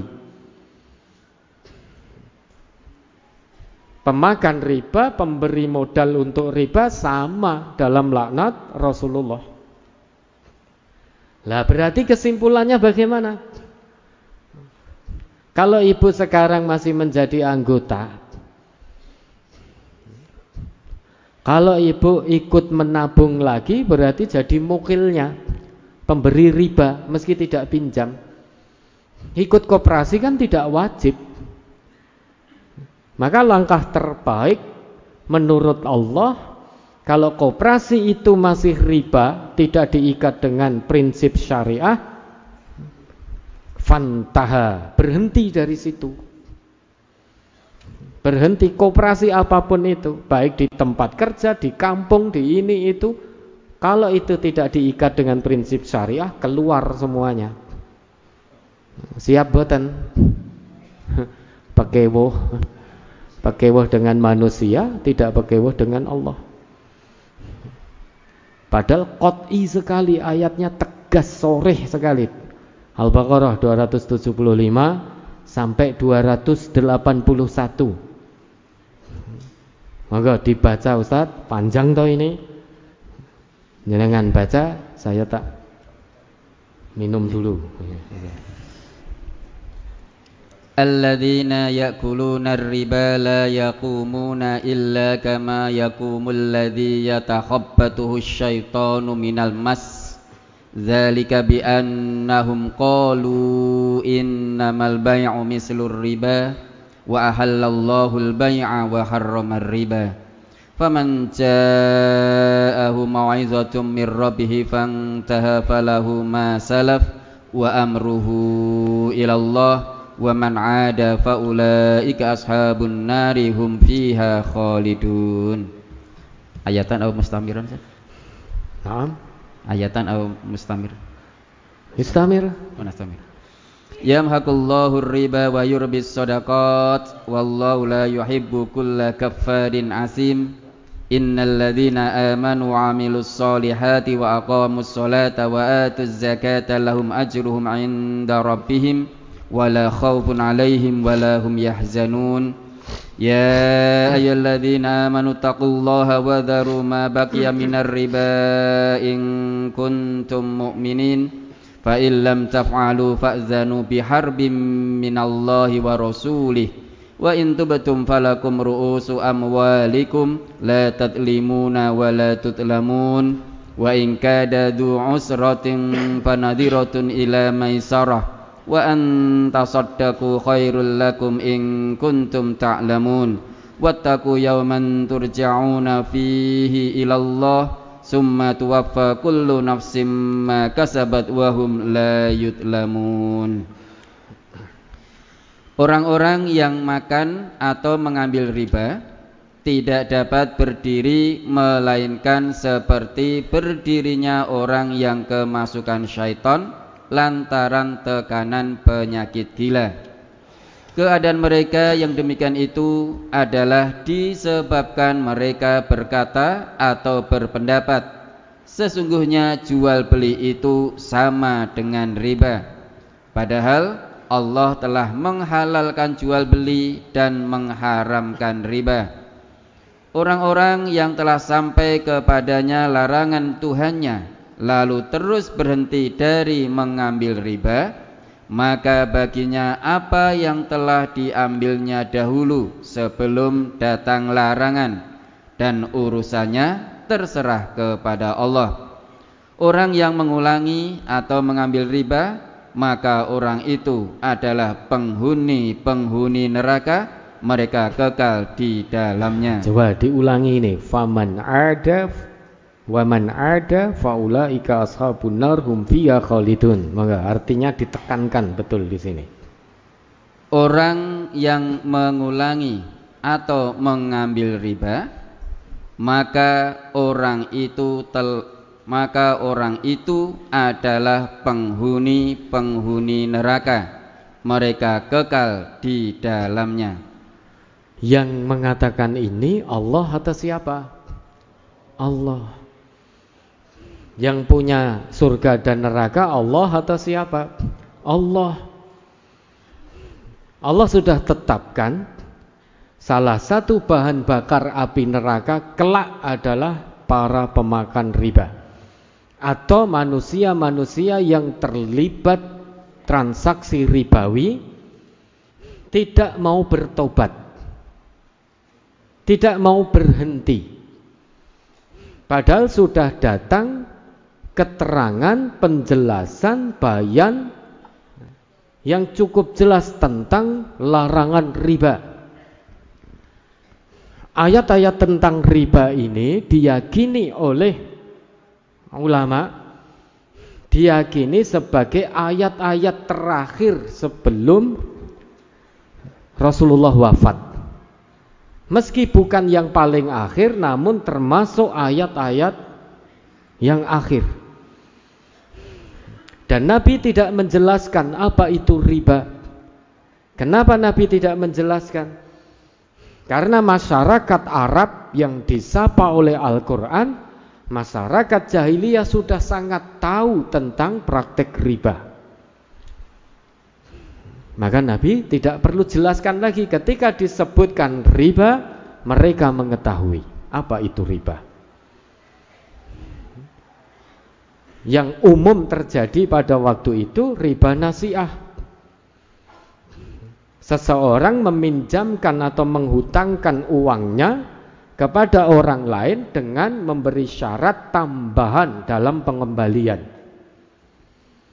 Misal meminjamkan satu dinar, minta kembali dua dinar. Itu riba nasiah.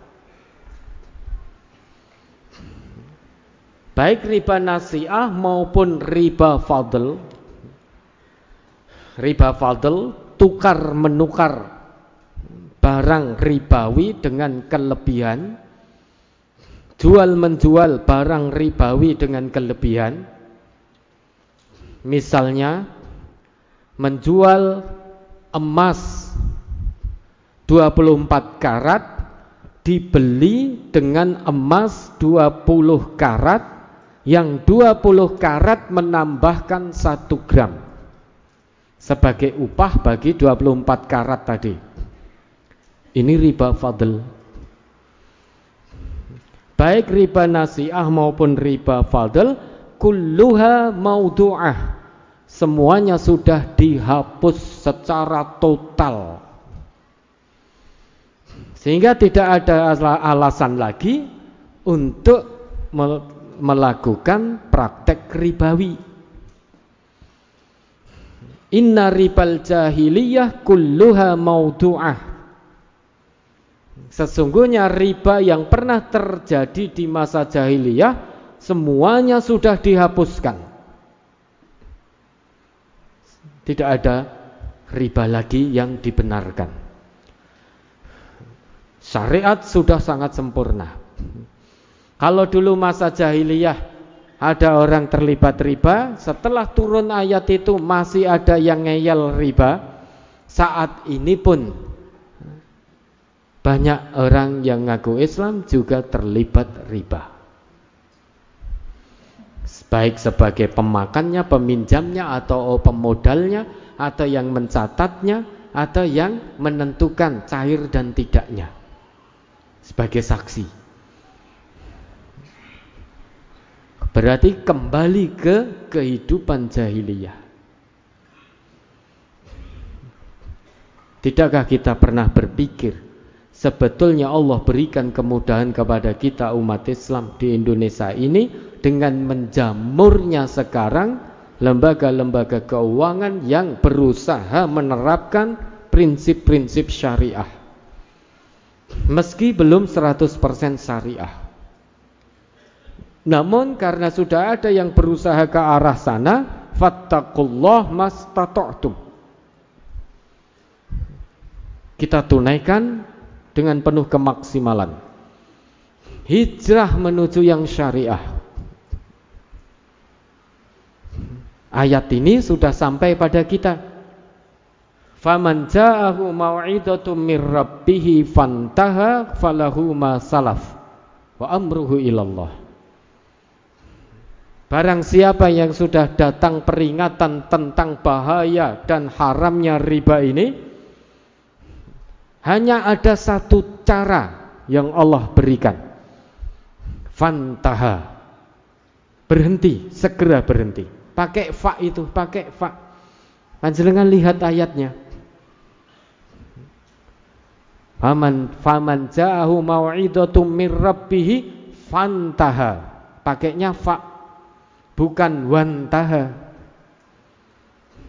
Kalau pakai wawu wa wantaha berarti diizinkan untuk jeda waktu yang panjang. Tetapi itu pakainya huruf fa harfun bila hudud jangan tunda-tunda lagi. Segera berhenti total dari segala bentuk riba. Dan praktek riba yang dulu sudah kita sudah pernah kita lakukan amruhu ilallah.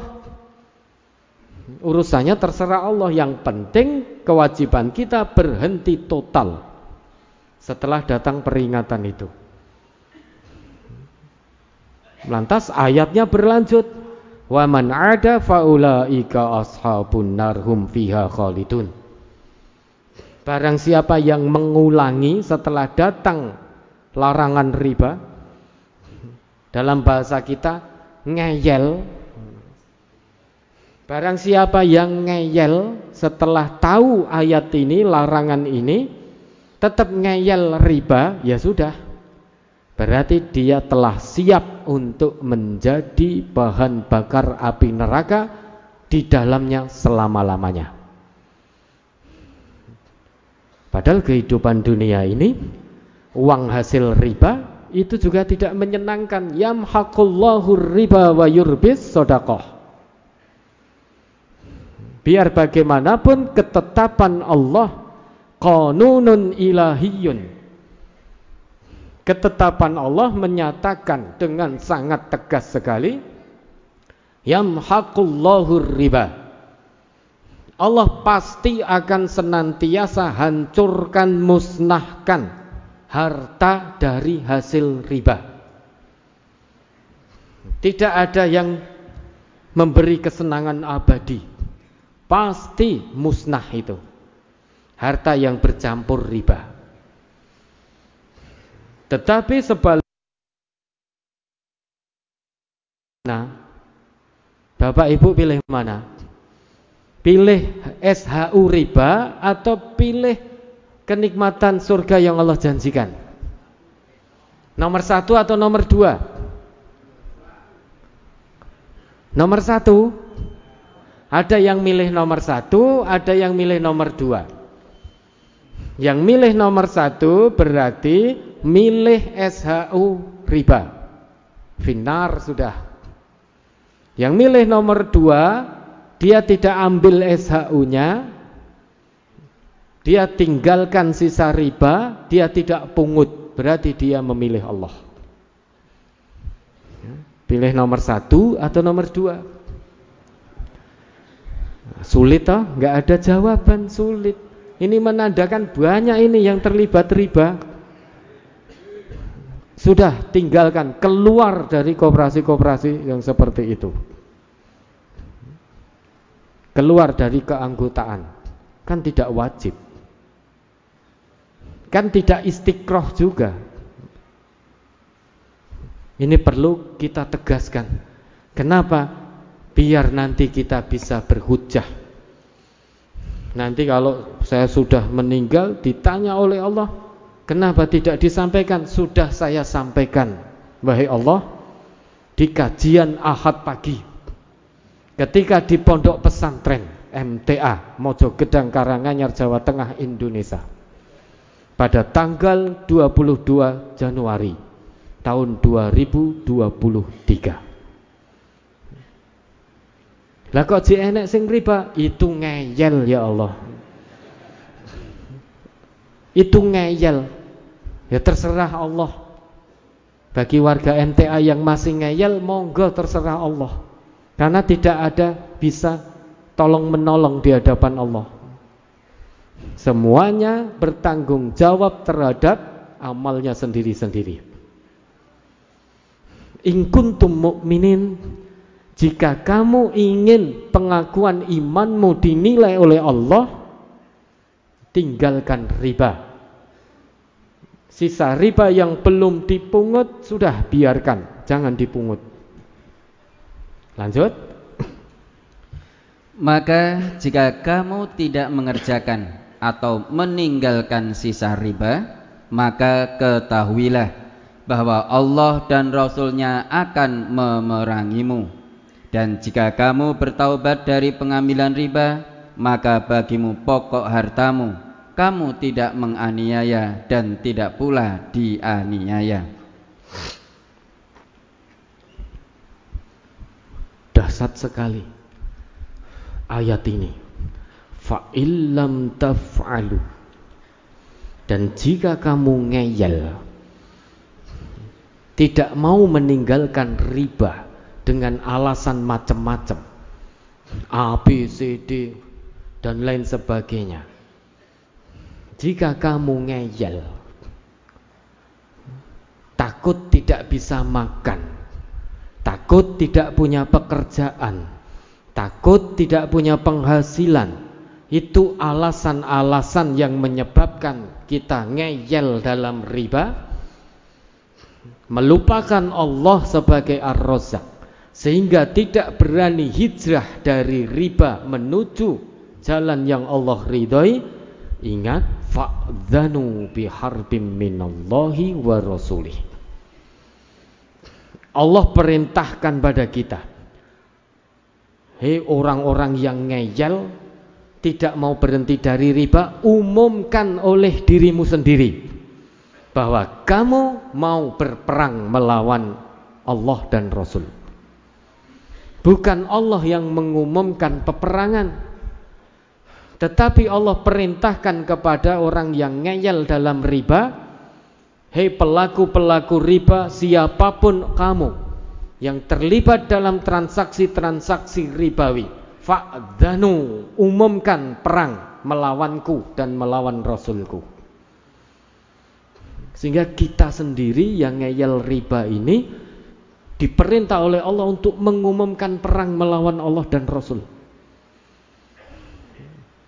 Berarti kengeyelan kita di riba secara langsung kita telah menabuh genderang perang melawan Allah dan Rasul. Selamat atau celaka? Pasti celaka. Sampai Allah perintahkan. Sampai Allah perintahkan. Umumkanlah perang melawanku dan Rasulku. Bagi orang-orang yang ngeyel dalam riba. Namun berikutnya Allah berikan informasinya wa in tubtum falakum ru'usu amwalikum la tadlimun wa la. Jika setelah datang peringatan tentang riba kamu memilih ketaatan kepada Allah, kita memilih taat pada Allah, tinggalkan riba, tobat dari riba dengan cara berhenti total dari riba. Baik pemakannya, pemodalnya, pencatatnya, saksinya. Apa pun posisi kita dalam transaksi ribawi ini, kita berhenti total. Falakum ru'usu amwalikum la tadlimun wa. Bagimu pokok uangmu, boleh mengambil pokoknya saja, tinggalkan bunganya.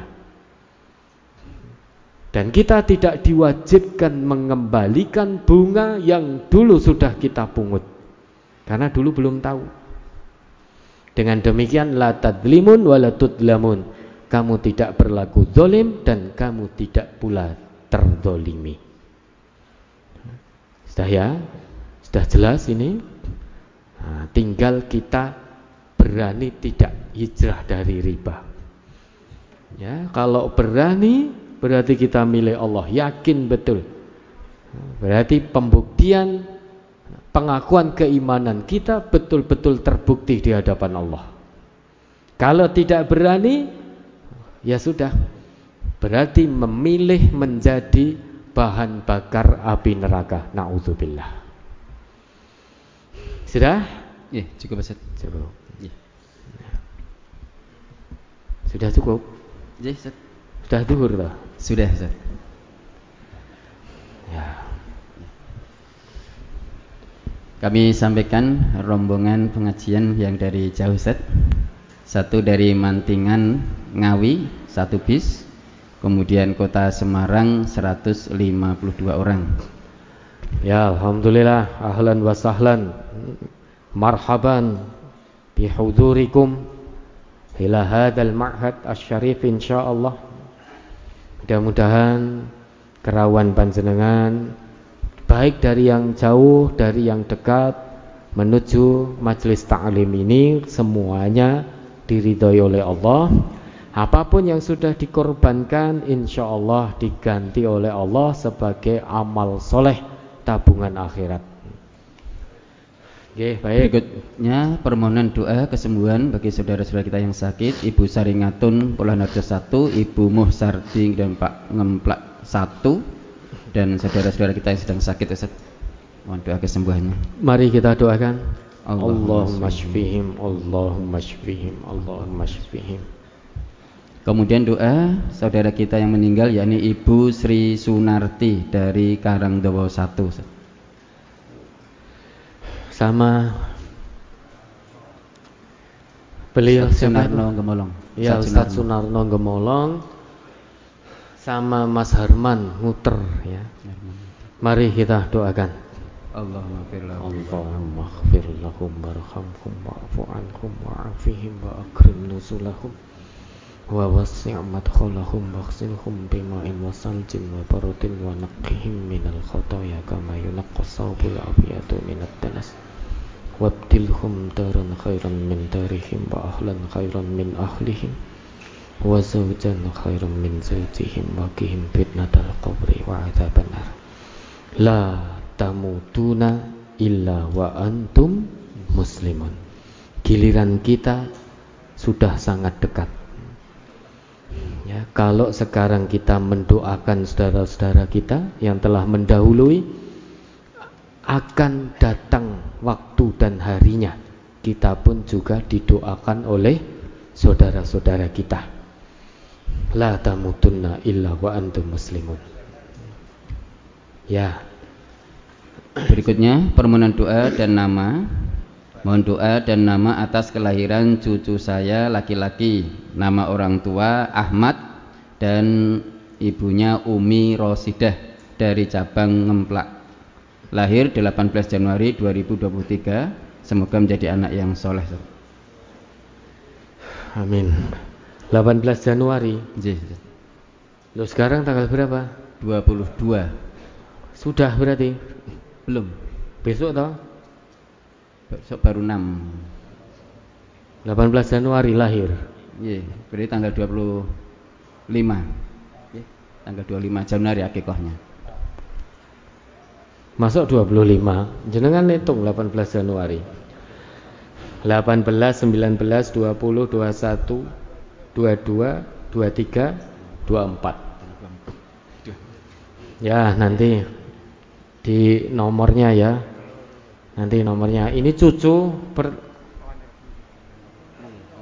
cucu laki-laki. Nama orang tua Ahmad dan Umi Rosidah.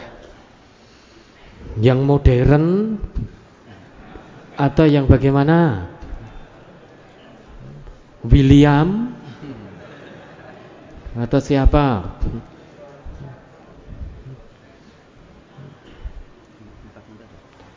Atau ini namakan Maduros.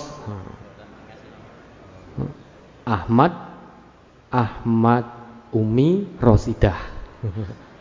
Disingkat Maduros. ya tidak nanti ya, nanti hari ketujuh insya Allah akan kita berikan. Sudah? Berikutnya infak untuk ponpes dan media dakwah. Ya, ini ada infak untuk pondok pesantren MTA. Sudah cukup? Cukup. Baik, Bapak Ibu, saudara dan saudari, alhamdulillah atas rahmat, pertolongan dan ridho Allah kebersamaan kita dalam kajian Ahad pagi tanggal 22 Januari 2023 di Pondok Pesantren MTA ini berjalan dengan lancar tanpa halangan sesuatu apa pun ini semua mutlak murni karena Allah bukan karena kehebatan kita sebagai makhluk Allah yang sangat lemah. Ini semua karena Allah. Maka terus tingkatkan rasa syukur kita dan ketakwaan kita kepada Allah. Janji Allah la in syakartum la azidannakum wa la in kafartum inna adabi lasyadid Kurang lebihnya mohon dimaafkan. Titip salam buat keluarga di rumah masing-masing. Mari kita akhiri. Alhamdulillahirabbil alamin. Subhanakallahumma wa bihamdika asyhadu an la ilaha illa anta astaghfiruka wa atubu ilaik. Wassalamualaikum warahmatullahi wabarakatuh.